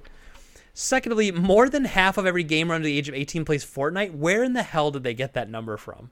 That is not. Um, they play Fortnite almost exclusively. Are they? T- I don't know where they got that number from, but that is somebody who clearly does not like Fortnite. I'll admit, I'm not a fan of Fortnite either, but I don't think it's anything wrong. I don't think it hurt the industry at all you know, if anything, it brought a bunch of casual younger kids into shooters. Like I actually just saw my nephew, who's a big Fortnite guy. He's playing Rainbow Six Siege now. Oh, nice. I was So- playing it the other night. Nice. I've never played it, and I love Rainbow Six Vegas too. Uh, but I uh, so it's it's it's a it's a game that's getting people into other shooters. So to argue that it's somehow hurting the industry now, how much money do you think GameStop made off of Fortnite merchandise? A lot. A bunch. Yeah. You know, and so to try to act like Fortnite is somehow hurting the business is asinine. Yeah. So that's the last thing I want to talk about that. But I- of course, they don't make any money off digital game digital cards. We know that. Like, there's even less money in digital cards than there is in brand new physical games. Yeah, which you think isn't possible, but it is. It's like selling a twenty dollar PSN card makes GameStop like maybe twenty five cents. Right. Well, and it's funny here because, like one manager said, "quote I warned them years ago that selling digital cards is a mistake," said a longtime store manager. They don't even make profit, but they generate a lot of revenue, and that looks good on the balance sheet, which is true. And it's an add-on item, so you can kind of pad the numbers. Yeah, but if you're gonna fight that, that'd be like the same as Blockbuster saying no to Netflix. Like if if you're not gonna sell the digital card, they're gonna go get it somewhere else. Right. So you're either gonna get some of the profit or none of the And maybe profit. yeah, and maybe if you hadn't spent the last 15 years damaging the reputation with every developer and publisher out there, maybe they'd want to cut you in a little bit on the digital cards a little bit, you know? Like if you hadn't Well, I think that's that's more so the the console manufacturer. You think That's- so? Like, like yeah. not, not like the PlayStation Plus cards, but let's say like the, a digital copy of the game. Let's say like a digital copy of Mario Odyssey for the Switch. Like, obviously that is up to Nintendo because it's their published game. But like, let's say that they instead of selling the card to GameStop for fifty nine dollars, they would sell it like they would a new copy of the game. Because Yeah. that's still ultimately what the manufacturers want is they want everyone into a digital ecosystem. Like that's that's the the whole point of all this is so they could stop having stores like GameStop get a cut Right. which would also be GameStop cutting themselves out, but at least you know, um, at least it would be, at least it would they would make money while getting undercut, as opposed to now they're not making any money and still getting undercut. So, I oh, I don't think that Fortnite is hurting the video game industry. Um, I think that most of the Fortnite players, to me, seem like the Madden NBA 2K, like very casual players. Okay. Where they do fo- they focus on one game. Like a lot of people play Madden, and that's all they play every year. they and they buy one game every year. yep, they play Now- it till the new one comes out, and then they sell it and buy the next one. Right. I don't get pissed at them because they only buy one a year, one game a year. I don't play the same game as they do, but they still bring GameStop money. right. So don't piss and moan about it. You're still you're still selling Fortnite pickaxes and pop figures Yep. and and little blind boxes Fortnite and ninja ninja bandana wigs. Yep. you know that Uh, stuff sells. It's yeah. stupid, but it sells. so it's still getting you profit and I I actually love what Fortnite has done for the video game industry in that they are so powerful that they've been able to kick down the doors of cross-platform play. Sure, Without oh, absolutely, without the there. clout that they had, they couldn't have done that. They twisted the arm of Sony to be like this needs to happen and Sony frickin' bent. Same thing Mi- Microsoft with Minecraft putting it on every damn console they they were able to take and be like, this game's popular popular enough that you need to have it on Yeah. the PlayStation. You need to have it on the the Switch, on the the Wii U, and I think that also broke down some doors. So yeah, to hate on Fortnite for for being popular is just dumb. Yeah, it's just terrible. And I understand that it's a lot of young kids like it, and that a lot of people don't shut up about it, and they play. Yeah, I get that, but that's like that's just a stupid statement. And then just making up some number about, like nearly half of them don't play anything else. Like, Yeah. Okay. I also Okay. pulled that uh, that out of that article and thought it was dumb. So I feel like I could literally talk about this with you for three hours, but I don't have that time. So I want to get into the people we talk to. Yeah. because we actually did a bit of our own homework on this. So we, having us both working there, we've we've met a lot of people. I know a lot of people in my town who I don't even know personally. I never worked with them, but I've gained loyalty with them because I'm a local game store and they do shop at my store, like for retro games and stuff like that. So you get in good with them, and you know. So I've talked to multiple people from multiple stores. I talked to I think about five different or six different people Okay. not all from here by the way either uh if the district manager's listening and he's like i'm gonna get him. Yeah, for Uh, the record, if GameStop watches any of this content and the, the the articles and they're looking at it like we should fire these people, you're looking at it the wrong Yeah. way. You Yeah. should be looking at it like how can we fix our company? How can we make these people that have complaints happy? you know and that actually as much as i want to get off that that reminds me of a of a meeting we had a regional meeting we had in chicago so it's a regional meeting with probably a hundred stores there 100 store managers and we had taken a I forget what they called it, some sort of survey. The managers had taken a survey, I- like like I- a happiness survey, about, wellness yep. survey, or whatever the hell it was. And they ask you like, "Hey, are you happy with the company? Are you happy with the job? Are you happy with this?" Well, apparently there was something like fifty percent of store managers said they weren't happy, or something. So it was some like really high number, like it had gone down when normally all the numbers Okay. and metrics had gone up. All the assistant managers said life was great. All third keys, life was great. Store managers, not so much. And I remember the the regional director up on stage going, "So this is something that happened. We saw the surveys. We saw that people aren't happy. I'm going to tell you why you better be happy in this job." And starts telling us what, how awesome it is and why why aren't we happy when you get this and you get this and you get this. Didn't ask why we weren't happy. Didn't try to say, "Hey, I'm going to do better" to try to make you feel better about your job. Nope. Nope. It was well, you should be happy, and here's why. 10 reasons why you should be happy working at GameStop. It was literally like that. And I remember looking around, I, I looked around the room, and we were all just kind of like, is this fucking, is this happening right now? Like, is this really happening? It was a really angry BuzzFeed list. Uh, pretty much. Might as well have been. Was that the meeting where your brother ripped the uh, the the wall or the, Um, the divider between the urinals It off the been. wall? It might have been. Oh my goodness. Oh my goodness. That was what a great what a great day that was. Oh man, we had some wild meetings. We had some wild parties.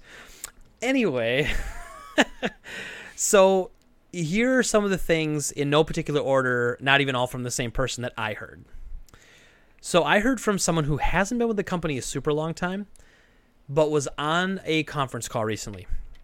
And they they heard the district manager say this. The district manager said, "People that have been with the company 15 to 20 years are going to see more things change in this year alone than's changed in the last 15 to 20 years."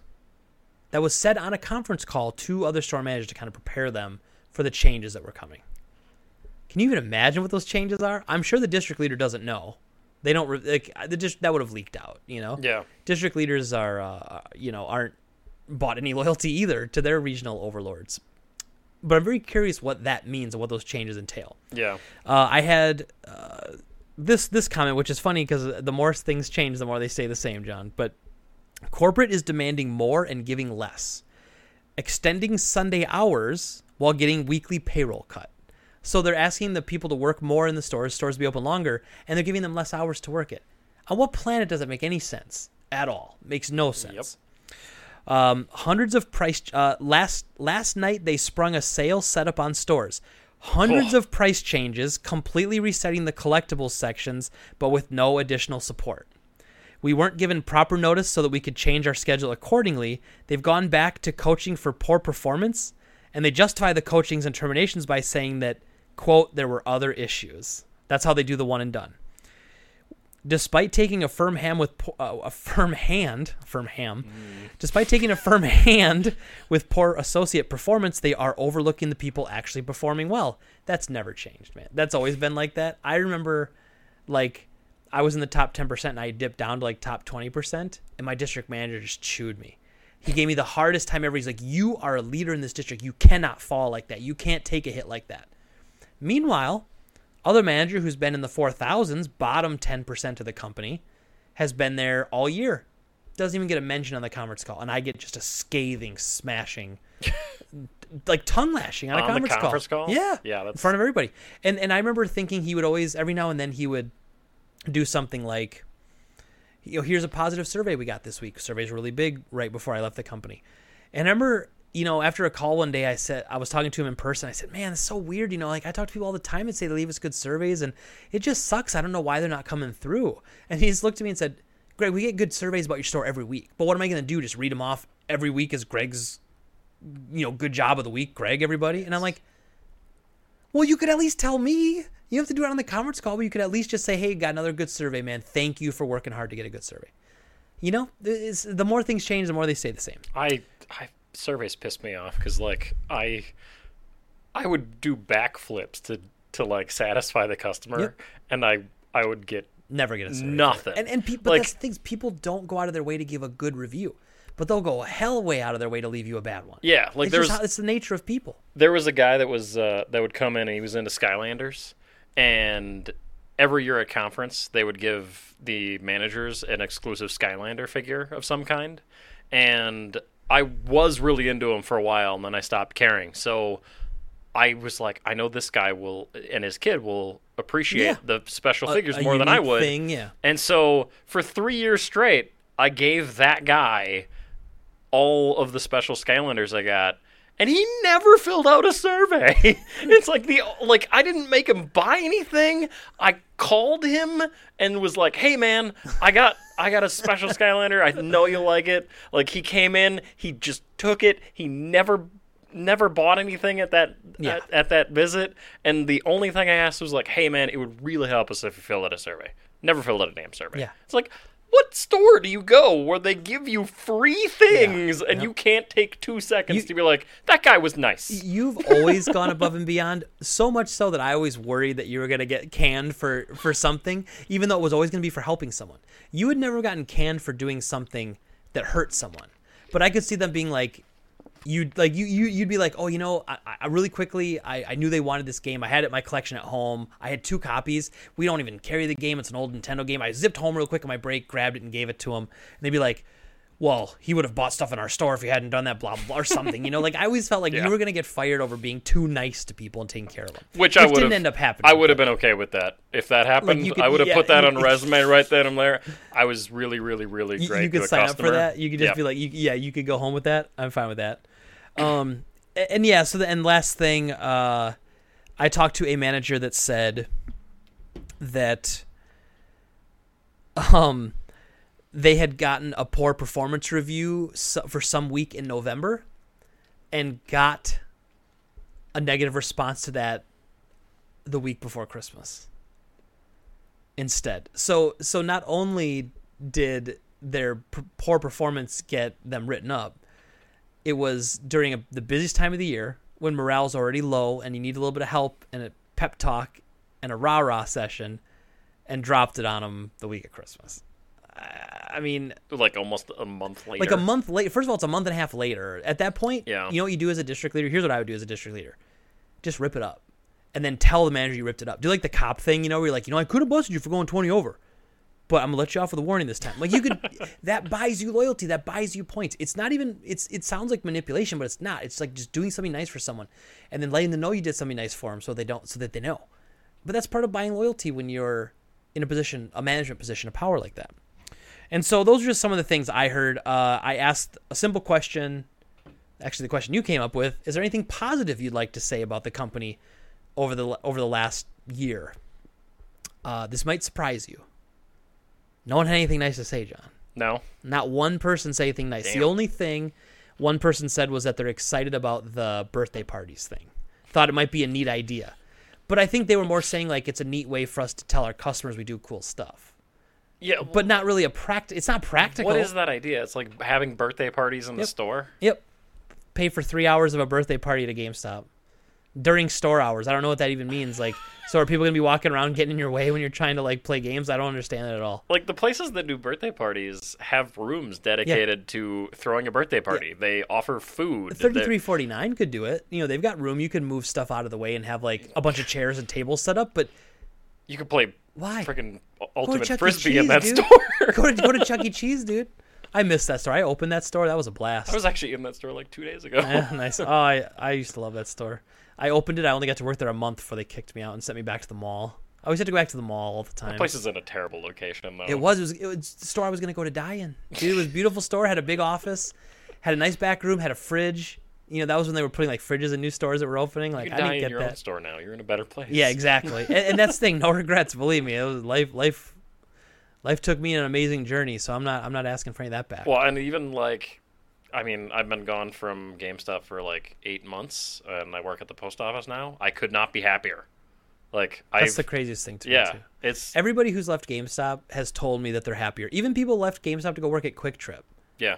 okay, Kwik Trip. It's not. I mean, I love Kwik Trip food, but it's a food service industry job. It's a gas station, and they're like, "Oh, I'm just so I'm not stressed out. Just really enjoy it. I have to get up at four in the morning every day. It's I love it." I'm like, what? Because when you think about it, you think, what what would you be better, working at a fast food place or working at GameStop? Well, GameStop, duh. GameStop knew that, and they always treated you poorly. Yeah. You know, Uh, that was always my impression. Was we have hundred applications in that drawer. Just last week, we got twenty applications in. There, there were places anytime they want. You know, so it's not like we have any power over anything. It's crazy. Did you have any quotes from people you talked to? I don't remember. I know. Uh, that I did not. I Okay, think that's right. I I, know I covered most of it. I was gonna talk to a couple of people, and then you ended up getting to them first. yeah, that's right. Yep, yep. you wily bastard. So then, lastly, because we got to wrap this damn thing up, uh, give me three things you would do to fix the company if you could. They put you as CEO, John. They said, "You're our guy. We need you to fix this company." And let's just say, technically, you have an unlimited amount of time, which they don't have an unlimited amount of time. But let's just say you did. So things that you think, even if we have to go back five, six years, what are some things you would have done five or six years ago to turn the company around and to fix it? So, like I was saying uh, before, uh, the like if they can side sell phones, why not other media? I think they should do that. Yep. Because honestly, phones are complicated. Like they have to test them out. They need to make sure that their people's uh, like their Unlocked, Apple IDs yeah. are removed and all that. Like that's tough. But buying a Blu-ray and making sure that it's not scratched on the bottom, and then putting it in a box and sending it to somebody who's going to sell it on, that's easy as hell. Um, so I think that would be something I would do. Um, I GameStop started dabbling in publishing in their own games, and I was kind of excited about this. Yep. Um, they did Song of the Deep, which is a great game. They did Has Been Heroes, which is has been heroes um, and then like they had a couple other games that were like announced but never came out and i thought or i think they should have bought limited run games they should have bought limited run games when limited run games had like 15 games under their belt and were just getting started because they wanted to dabble in this publishing sphere Yeah. And limited run has all of the knowledge to get all of these companies on board and GameStop is failing at it fantastically. Yeah. Like, yeah, Insomniac was a great get as one of their first games, but after that, they've they've really f- tripped over their own shoelaces on it. Like, there was this VR game that was uh, it was announced like three years ago at E3, and I forget what the hell the game's name is even anymore. Um, so yeah, I would I would have bought limited run uh, as and have them do what they're doing because if you think about it, limited run makes ten thousand copies of a game. Yeah. There's five or four or five thousand GameStops in the U.S. You give every GameStop three copies of the game; those three games are going to sell, Yeah. And Very little will be overturned. Yep. yeah, you're going It's, it's actually funny you said that because I think that was a huge miss for them. They could have gotten into this physical publishing deal. They have the relationships already in place. Yep. They have the buying power to start it. I mean, it just makes total sense to me why they didn't do that. And I don't know if did they not even see these companies coming? And they're sitting here talking about how oh everyone's going to digital. That's why we're really in a downturn. Limited Run is just like smashing assholes, man. This is like Yeah, crazy the profits they make. Published almost 200 games now. yeah. And you know, you know how many games that that were made by Limited Run that GameStop can even buy from you? None. None. If you bring in a stack of the most expensive, most valuable limited run games and you wanted to sell them to a GameStop, GameStop cannot buy them from you because they are not in their system. Yeah, which also makes no sense. I mean, it makes no sense they're not in the system. Yeah. it's it's almost like they just are ignoring that they exist. I and I emailed corporate and said, "Hey, why don't we add these titles to our our system so that way we can buy them from customers?" And they would just give you some sort of formulaic response, and you they'd never you'd never Yep. see it happen. Which also, and I know it's just starting now, so maybe it's too late. It was too late for them to get into it. Best Buy orders from Limited Run. Yep. and does open pre-orders from Limited Run. Why couldn't GameStop do that? And you think that GameStop couldn't get a better buying power than Best Buy? I mean, come on. It's Uh, crazy. It's crazy. I was I said I think that GameStop should sell uh, soft drinks and energy drinks in their stores. Yeah, it makes sense to me. Yeah. Yeah. I mean, you go into a lot of a lot of places and they have a little fridge and like if anything, they would make the money back just off the employees drinking the damn Yeah. things. Yep. Mm-hmm. I always wonder why they never carried soda or anything there. Yeah. I mean, They did terrible candy, but the like Yeah. the shelf life on soda is so much longer than candy Yeah. is. so I'm sorry, was that your three, by the way? Uh, yeah. Okay, so it's funny how you look at it like things they could do today. You know, like you were looking at things they could start doing tomorrow to start instantly making money. Maybe not the limited run thing, but you know, like pretty close. And so I look at it. I don't even know if I could come up with three things. I know I could if I put enough time into it, but really, they have to. You get what you pay for with your employees. They have to reinvest in their employees. They have to get the job to be less stressful. They have to let managers manage their stores. And I actually was surprised by this, and I talked to some of the people I talked to about it. They uh, about how they were letting managers run their own social media for their store. Uh, That's awesome. That's brilliant. Again, because you're getting a more personal experience with your customers at that location.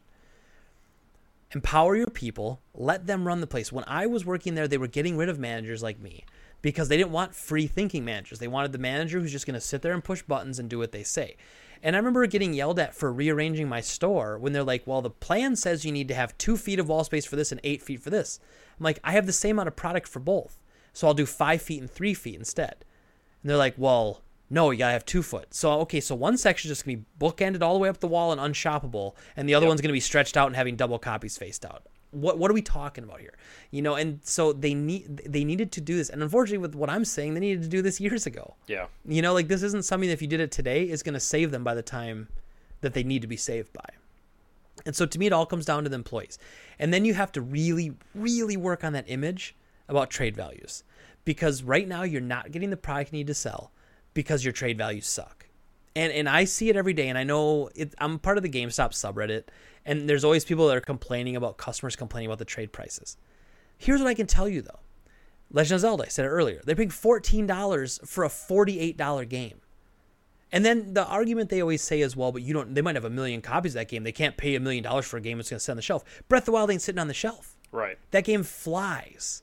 Okay, and so you've got that. You've got games that they're selling for seventeen ninety nine. They're paying two or three dollars for a seventeen ninety nine game. Okay, so here's the thing: if you have a million of those sitting in the warehouse, drop the price to four ninety nine, and then pay a dollar for it.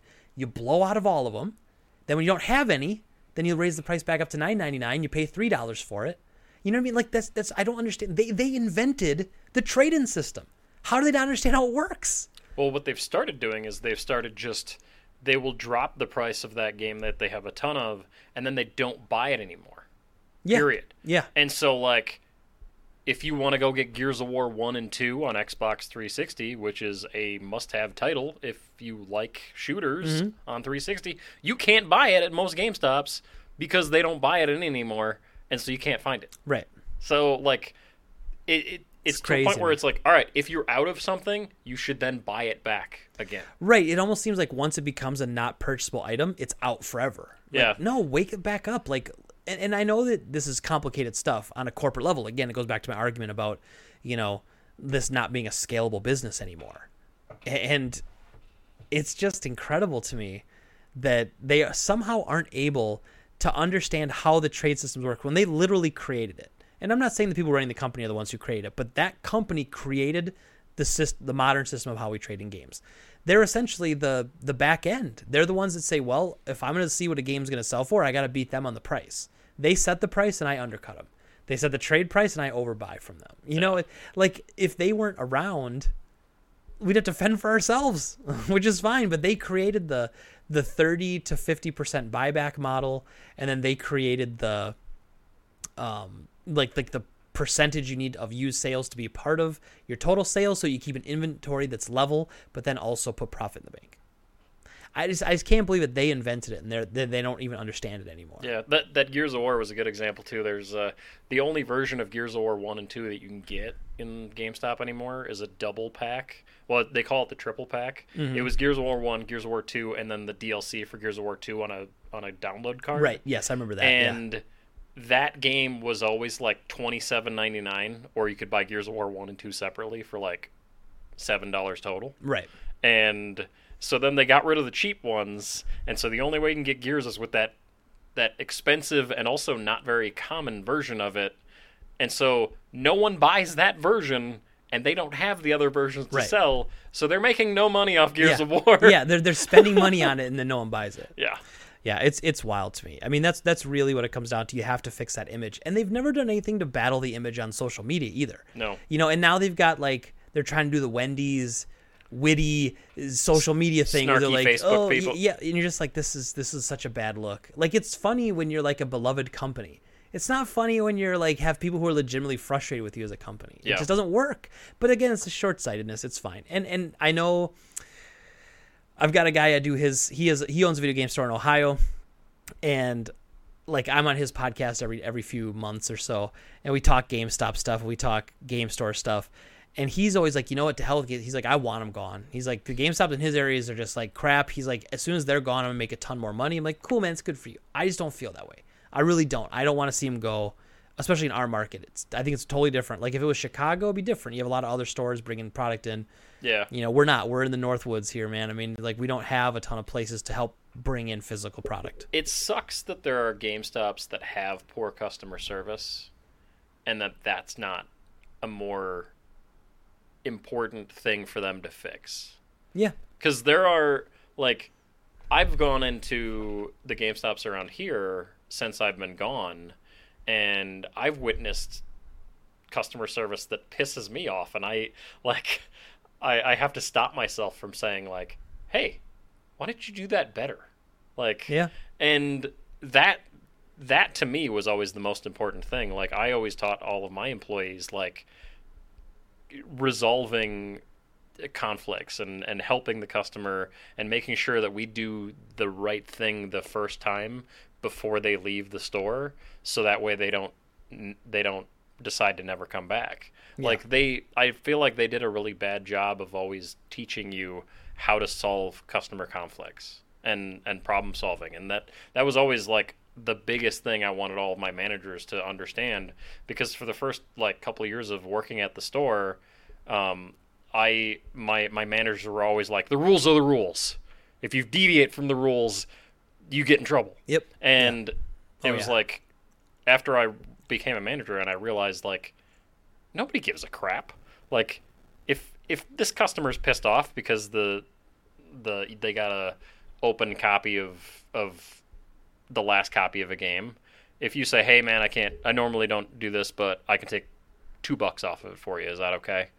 Like that might be enough to to make him not care. sure But yeah it was, we were always treated like yeah it was impossible you couldn't discount a game Yeah. or something you know Yeah, and and I did it like I didn't do it like rampantly, but I did it when I needed to, and I never had anybody say a damn thing made, about it it. makes such a big difference too and especially a return or an issue is a way to make a customer for life Yeah. you can lose a customer for life and you can gain a customer for life all when there's an issue or a return or something like that Walmart with their return policy, I pretty much made that my return policy at my store. I will return for you anything if you can prove that you bought it from me. If it's outside of the return policy, you will get store credit for it and you can buy something else. yep So you bought something from from me a month and a half ago. The return policy is technically seven days. I I'm gonna tell you I'll do it for you this time, but normally the return policy is seven days. Yep. I probably would have done it for you the next time as well, but but it, you just make them happy. and You get them something else. Yeah. Same thing with like if they bought a new game that came out yesterday, and that game is the biggest steaming pile of garbage they've ever played, and they hate it. I don't tell that, or I wouldn't tell that person, "Hey man, we'll buy that from you for ten bucks." yeah I, I would tell they're people already at max levels of frustration Right. and then you just be like oh by the way i'm gonna pile paid, some more on yeah, you paid sixty bucks for it. I'll give you ten bucks. What I would do was I'd say, I can return it for you at the pre-owned price at fifty-five bucks, and you can get something with store credit. And so they're gonna get another game. yeah I'd encourage them to buy a pre-owned game. Right. 'Cause Otherwise, Because- corporate's on your ass because you just lost fifty five dollars in pre owned sales when you Right. Yeah. But then we'd have a pre-owned copy of a brand new game that just came out, and we'd probably sell that damn game in the next like 30 minutes because it came out yesterday. Yep. So I did that pretty much any time anybody came in with a game that they just bought the day before from GameStop, and that that solved a lot of the issues that they had with people being super pissed off about trading prices. Yep. It's those people that bought a game a week ago that are going to be the most angry about how much they're getting for that game. It's not the people that sat on their the people that sat on their copy of Madden for two years and then are pissed off that they're trading Yeah. it in for a dollar. They just don't understand how it works. Right, and that's such a minority. It really Yeah. is. Like, and I deal with that a lot. I deal with people who think that their old stuff is worth a lot more. Or someone brought a bunch of NES games in today and was like, "I hear NES games are super rare."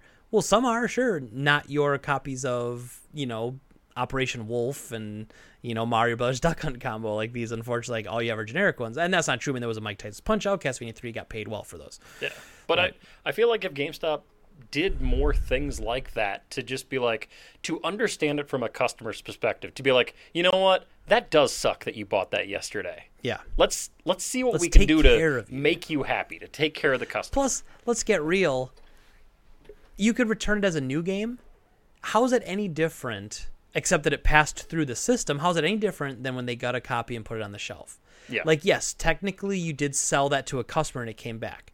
But what's your definition? Of, is that what your definition of a new game is then? A game that hasn't been sold to a customer yet? You know, like that. That's what always. And I don't. I never hated that policy. I just wish that we'd had a ten percent off. Last copy, ten percent off yeah. it's killing. I know your profit on those is only twenty percent, but seriously, like just ten percent off for an open one. You know, I and don't hate- gut hundred copies of Madden. I hated the new game checkout policy.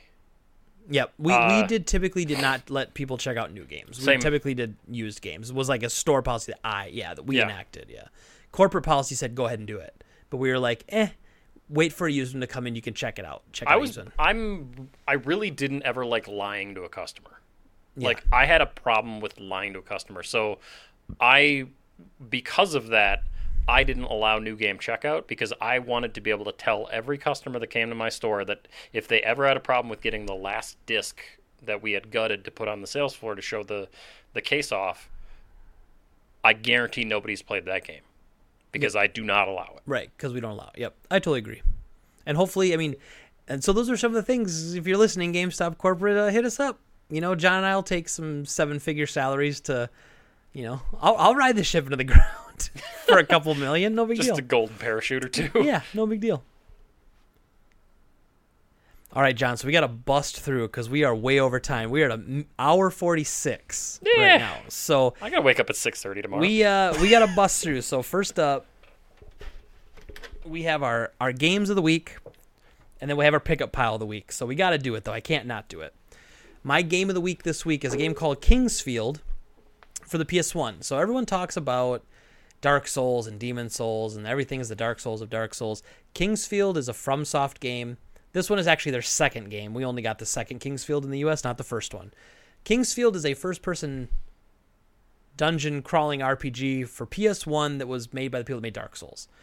Just as hard, just as unforgiving, just as uh, cryptic in its storytelling, and one of my favorite games. I played this when it came out on PS1, and I just it just captivated me. Like you could go anywhere. Reminded me of like early Legend of Zelda when you just don't understand anything about the world and you just start existing in it. Um, it's totally janky now. It's crazy. Um, it looks terrible. Like graphically, it's almost unplayable but I love it. So my game of the week, King's Field for the PS1. If you like janky 3D dungeon crawlers that are really difficult and not a lot of save points, I don't know why anybody would like a game that has all that stuff in it, but I do, and it's very good. That game visually reminds me of uh, the old uh, Alone in the Dark games for like 3DO. Yes, yeah, it's it's so bad. Like the the textures, people don't have faces or anything, and I don't know. It's it's so weird too because you start off like on this little like a dock or something, and you start walking, and to your left, you go over there, and there's this huge kraken, kills you in like two hits. You're like, okay, well, I'm gonna go to the right then. You go to the right. There's a fisherman. You talk to him. And there's a little path you can walk out, and you go out there, and you find like a fire spell, and then you just keep walking, like, oh, I'm exploring some more. And then there's a bunch of little krakens that kill you, or flying fish out of the water that kill. Like everything kills you, and you haven't even gotten to the game yet. You're still outside the caves. It's Did you great. play Eternal Ring on I did. PS2? I did. That like Another which is- FromSoft game, which is also basically like it's funny. From Software has been remaking Dark Souls every couple Yes. of years for Yep. twenty when, years. When I first saw someone on PC did a first-person Dark Souls mod, it literally looked like King's Field with better graphics. I was like, "This is dope! I gotta play this." I, I played that the that Eternal Ring game, and it's got a really long opening cutscene. It's like five minutes long, and then you finally get to play the game. And I'm walking along a path, and I like walked a little bit to the left of the like I'm still like there's nothing around me other than like brown dirt and slightly darker Yep. brown dirt, and the slightly darker brown dirt killed me. And That I will had- happen. That I had to watch the cutscene again, and I was like, "That's enough of this game." That's amazing. That's incredible. so, what's your game of the week, John? Uh, so I brought every version of this game uh, that I have because you can play it on PS4, Hmm, yes. on PS3, or on the Vita. Um, so Trails of Cold Steel is one of my favorite RPGs released in like the last ten years. Um, I do want to play it. I'm waiting for the PS4 to go down in price. It reminds me. Of, I, I think it's been thirty bucks on Amazon. Yeah, I want to go check. lower. I don't- I saw it. I want to go lower. it's a role playing game. They don't go, get that low. Oh, they just it'll go- disappear. oh, it'll go at 20. So- oh, she'll go at 20. this game has a really interesting story. Um, it's captured my interest for the first time in an RPG since like Final Fantasy X. Um, and it's got a really like fun battle system that doesn't have a lot of grinding to it. So you're never like stuck in an area being like, oh, I have to screw around for 20 hours so that way I can beat this next boss. Um, so yeah, Trails of Cold Steel is fantastic. I love it. Um, I really want to pick up pretty much every game that's in the tra- uh, Legend Heroes series. Yeah, I definitely want to play that. And they're coming out. They, and then they- released the second one on PS4 also, Uh, and the third one. and the third one just came out. The third one's recent, or is the Uh, third, third one old? one is I think November. Oh, okay. Okay, so the third one's not out yet, but the first two are out. Yeah, they're all um, they all have cross save as well. So like if you started on the PS3 and then you got the PS4 upgrade, you can load Oh. your save. That's awesome. Sweet. Yeah, I do want to play that. That's definitely on my list. Um, okay, so John, we're gonna blast through the pickup piles of the week. So mine's not too bad. Um, first up, I picked up Golvellius Valley of Doom for the Sega Master System. It's kind of like a Zelda type hack and slash. I picked up uh, it's a it's a it's a homebrew game for the NES called Alfonso's Arctic Adventure. Don't really care so much about this game in particular, but this is the uh, Spoony Bard Productions did is doing the Jay and Silent Bob game, which is like a two player River City Ransom type beat 'em up. So I've already got that. Like I ordered that already. Did you order all three colors of that? No, I didn't. Okay. I hate that. Um, I got. I'm. This is my guilty pleasure, just like the movies. Uh, Tokyo Extreme Racer Drift. I love Tokyo Extreme Racer games. Like I'm a sucker for I all actually of them. do as well. The, Tokyo Extreme Racer Zero is like one of my all-time favorite games. It's so high on the list. Uh, Shinobi 3 complete in box for Sega Genesis. Uh, and then I picked up a copy of Roll Cage 2 for Okay. PS1. Got this from Rob's store, Start Over Games in Oshkosh. And then lastly, Courier Crisis for the PS1. Uh, I don't know. I read the back. I've never played this, but it just says you're the anti-mailman, a slacker courier with a goatee and a BMX-rated attitude, a psycho bike messenger thrashing through the concrete jungle, pummel pedestrians, rip stunts, earn cash, deliver the goods, and don't be late. I kind of want to play that now that Yeah. now that it says And it's he's the GT anti-mailman. Yeah. and uh, the studio is New Level Software. They made they went on to make nothing else, I don't think. All right, that's my Uh, pickup. Oh, and then I almost forgot this little guy. So this is this, awesome. Yeah, this is uh, I, I picked up. It's the Dark Souls Crystal Lizard. So if you've ever played Dark Souls, every now and then a little lizard like creeps across the ground, and if you kill him, you get like extra items to upgrade your equipment with. It's oftentimes later in the game. It's crucial to get them so that you can get the items you need to upgrade. Well, this was a this was uh, I don't know who made this, but it's a little toy. It's one sixth scale, which means it's about five inches big, and it lights up though. It's LED inside, so like it's Yeah, got a blue glowing sweet. crystal on its top, and it's just like a little guy, and he just it's amazing. So anyway, that was my pickup pile of the week. So, uh, now I didn't buy it, but now I want it really badly, uh, along the lines of the Tokyo Extreme Racer. Um, so there's a there's a Japan only. Um, uh, it would be a Need for Speed game, but in in Japan, the first few Need for Speed games were called like Overdriven, and Oh, they did okay. a uh, they did a Nissan Skyline exclusive version for Japan. For PS1, right? Yeah, uh, I got that for Dave Do you- when I was in really? Japan. Okay. Yeah, I got I got it for a dollar at Nice. Super Potato. Yeah, I want one of those. They, I want that. Uh, it was called the Skyline Memorial, and then the Saturn version is called uh, uh, Overdriven GTR. Um, so yeah, I, I learned about those before I came here, and I was like, I have to have those now. I'm such a sucker for the Tokyo Ext- or the the the Tokyo Extreme Racer games. I picked up Import Tuner Challenge for 360. Yep, I have a thousand points in that. Yeah, nice. And then I picked up that Street Supremacy game for the PSP Okay. because I'm a big fan of just Genki's racing games in general. Uh, I also have a thousand points in the Japanese version of uh, Tokyo Extreme Racer, or uh, whatever the hell the what was it? Import Tuner Challenge. The Japanese version is called Shutokou Battle X. Nice. Okay. And uh, I had to play the entire thing in Japanese, uh, which included the Wanderer list, which there's a Wanderer that is has a different requirement in the Japanese version than it does in the American Oh, version. no. So when I played it, it was prior to uh, Google Translate, so I couldn't just point my phone at the screen and like highlight it. I actually had to like delve through like Japanese websites to figure out how the hell to get it. It was fun. Sounds fun. All right, so my pickup pile of the week is again filled with lots of crap from GameStop's under five dollar They were doing uh, thing. on old stuff this week. They were doing buy two get two free again, but it was also on 3DS. So I thought about going in and buying all their Pokemon games, but they're so overpriced on them. yeah, It's crazy. I, I'm gotten to the point where I'm running out of games to buy that are under under Yes. uh, ten dollars. So uh, one of the guys at work, I'm just I gave him two games this morning. I was like, here, you get to benefit from my ridiculous obsession. Amazing. Uh, so I got Moto Racer Four uh, for Xbox One. Looks terrible. Yeah, I'm sure it is. Uh, Technomancer. Also Uh, terrible. the game sucks, but anyway. Their their Greedfall is apparently good. I'm waiting Yeah, for that to get oh, cheaper. okay. Uh, Eve Valkyrie for PlayStation That's VR. cool. Yeah, that's neat. Uh, Real Fishing Road Trip Adventure, which I cannot believe that this franchise has been around as long as it has. still going, It's man. got like PlayStation One and like uh, Super Nintendo games. Uh, Sine Mora EX for PS4. I own the Xbox version, but I like this. I like shooters. Actually, I don't like this game because it's got a time limit. I was just gonna say I don't like that The time limit sucks. If you took the time limit out, this game would be awesome.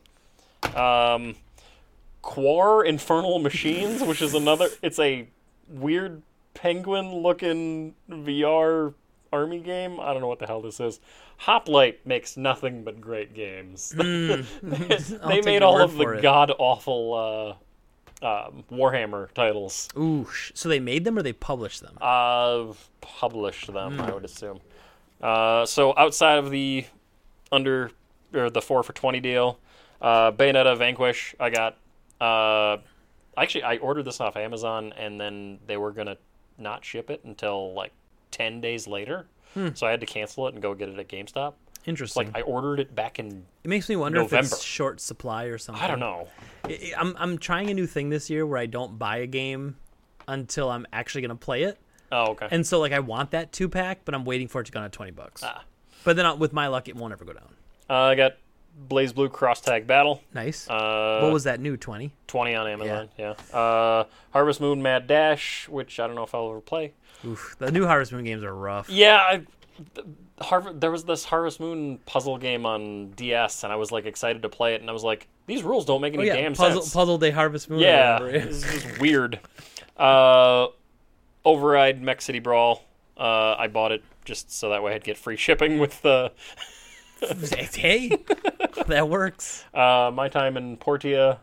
Uh, I've actually heard that game's fun. Yeah, looks cool. Uh, and then I know it's on Game Pass, but it's probably going to drop off Game Pass at some point. So Sure. I wanted to pick it up. And then Bard's Tale 4 uh, for Xbox One. Apparently, the limited run guys had something to do with this game. Like, I don't know if they. they it's Oh, they might have helped. yeah, Yeah, they they helped development in some way. Nice. So I wanted to pick That's that up. Their logo is not on the back in any way. Like the the Mighty Rabbit. Yeah, Mighty logo Rabbit, isn't yeah. on the back. Because Mighty Rabbit, if you don't know, is the studio that the guys who started Limited Run, that's their game studio, Mighty Rabbit. So they made a few games and then they found out they could make a lot more money just publishing other people's games. Yes. and then the last two I got uh, are both for Switch. So Giga Wrecker Alt, uh, which is weird. It it doesn't feel like a game that should be made by the Pokemon guys. Uh, and then the two pack Child of Light and Valiant Hearts from Best Buy. That's awesome. Um, it finally dropped down to like it was like twenty five. oh, nice. Yeah, and- I'll probably pick that up at a decent price. Yeah, I've been kind. of I saw that a while ago, and I was. I think it was like forty or something. I'm like, Yeah, it was it was pretty pricey considering that those games have been out for years. Mm-hmm. Well, th- whew, that was exhausting. we went for two hours, and I just did the Dropcast for two and a half hours before that, so I am ready to go. But thank you, everybody, as always, for listening and watching. You can follow me on Twitter at Game Trade Greg. You follow John at Dryer Combo. Don't forget to subscribe to the YouTube channel, youtube.com slash the drop rate. and then it's twitch.tv slash drop rate. No, it's the other way around. It's youtube.com slash drop rate, and it's twitch.tv slash the drop rate, or whatever it is. I'm too tired to get on it, but thank you, everybody, for always listening and watching. We'll keep it under two hours. We're close. But when I add the intro music, it's going to put us over. Thank you, everybody, for listening and watching. Have a good night. We'll talk to you next time. Bye bye. See ya.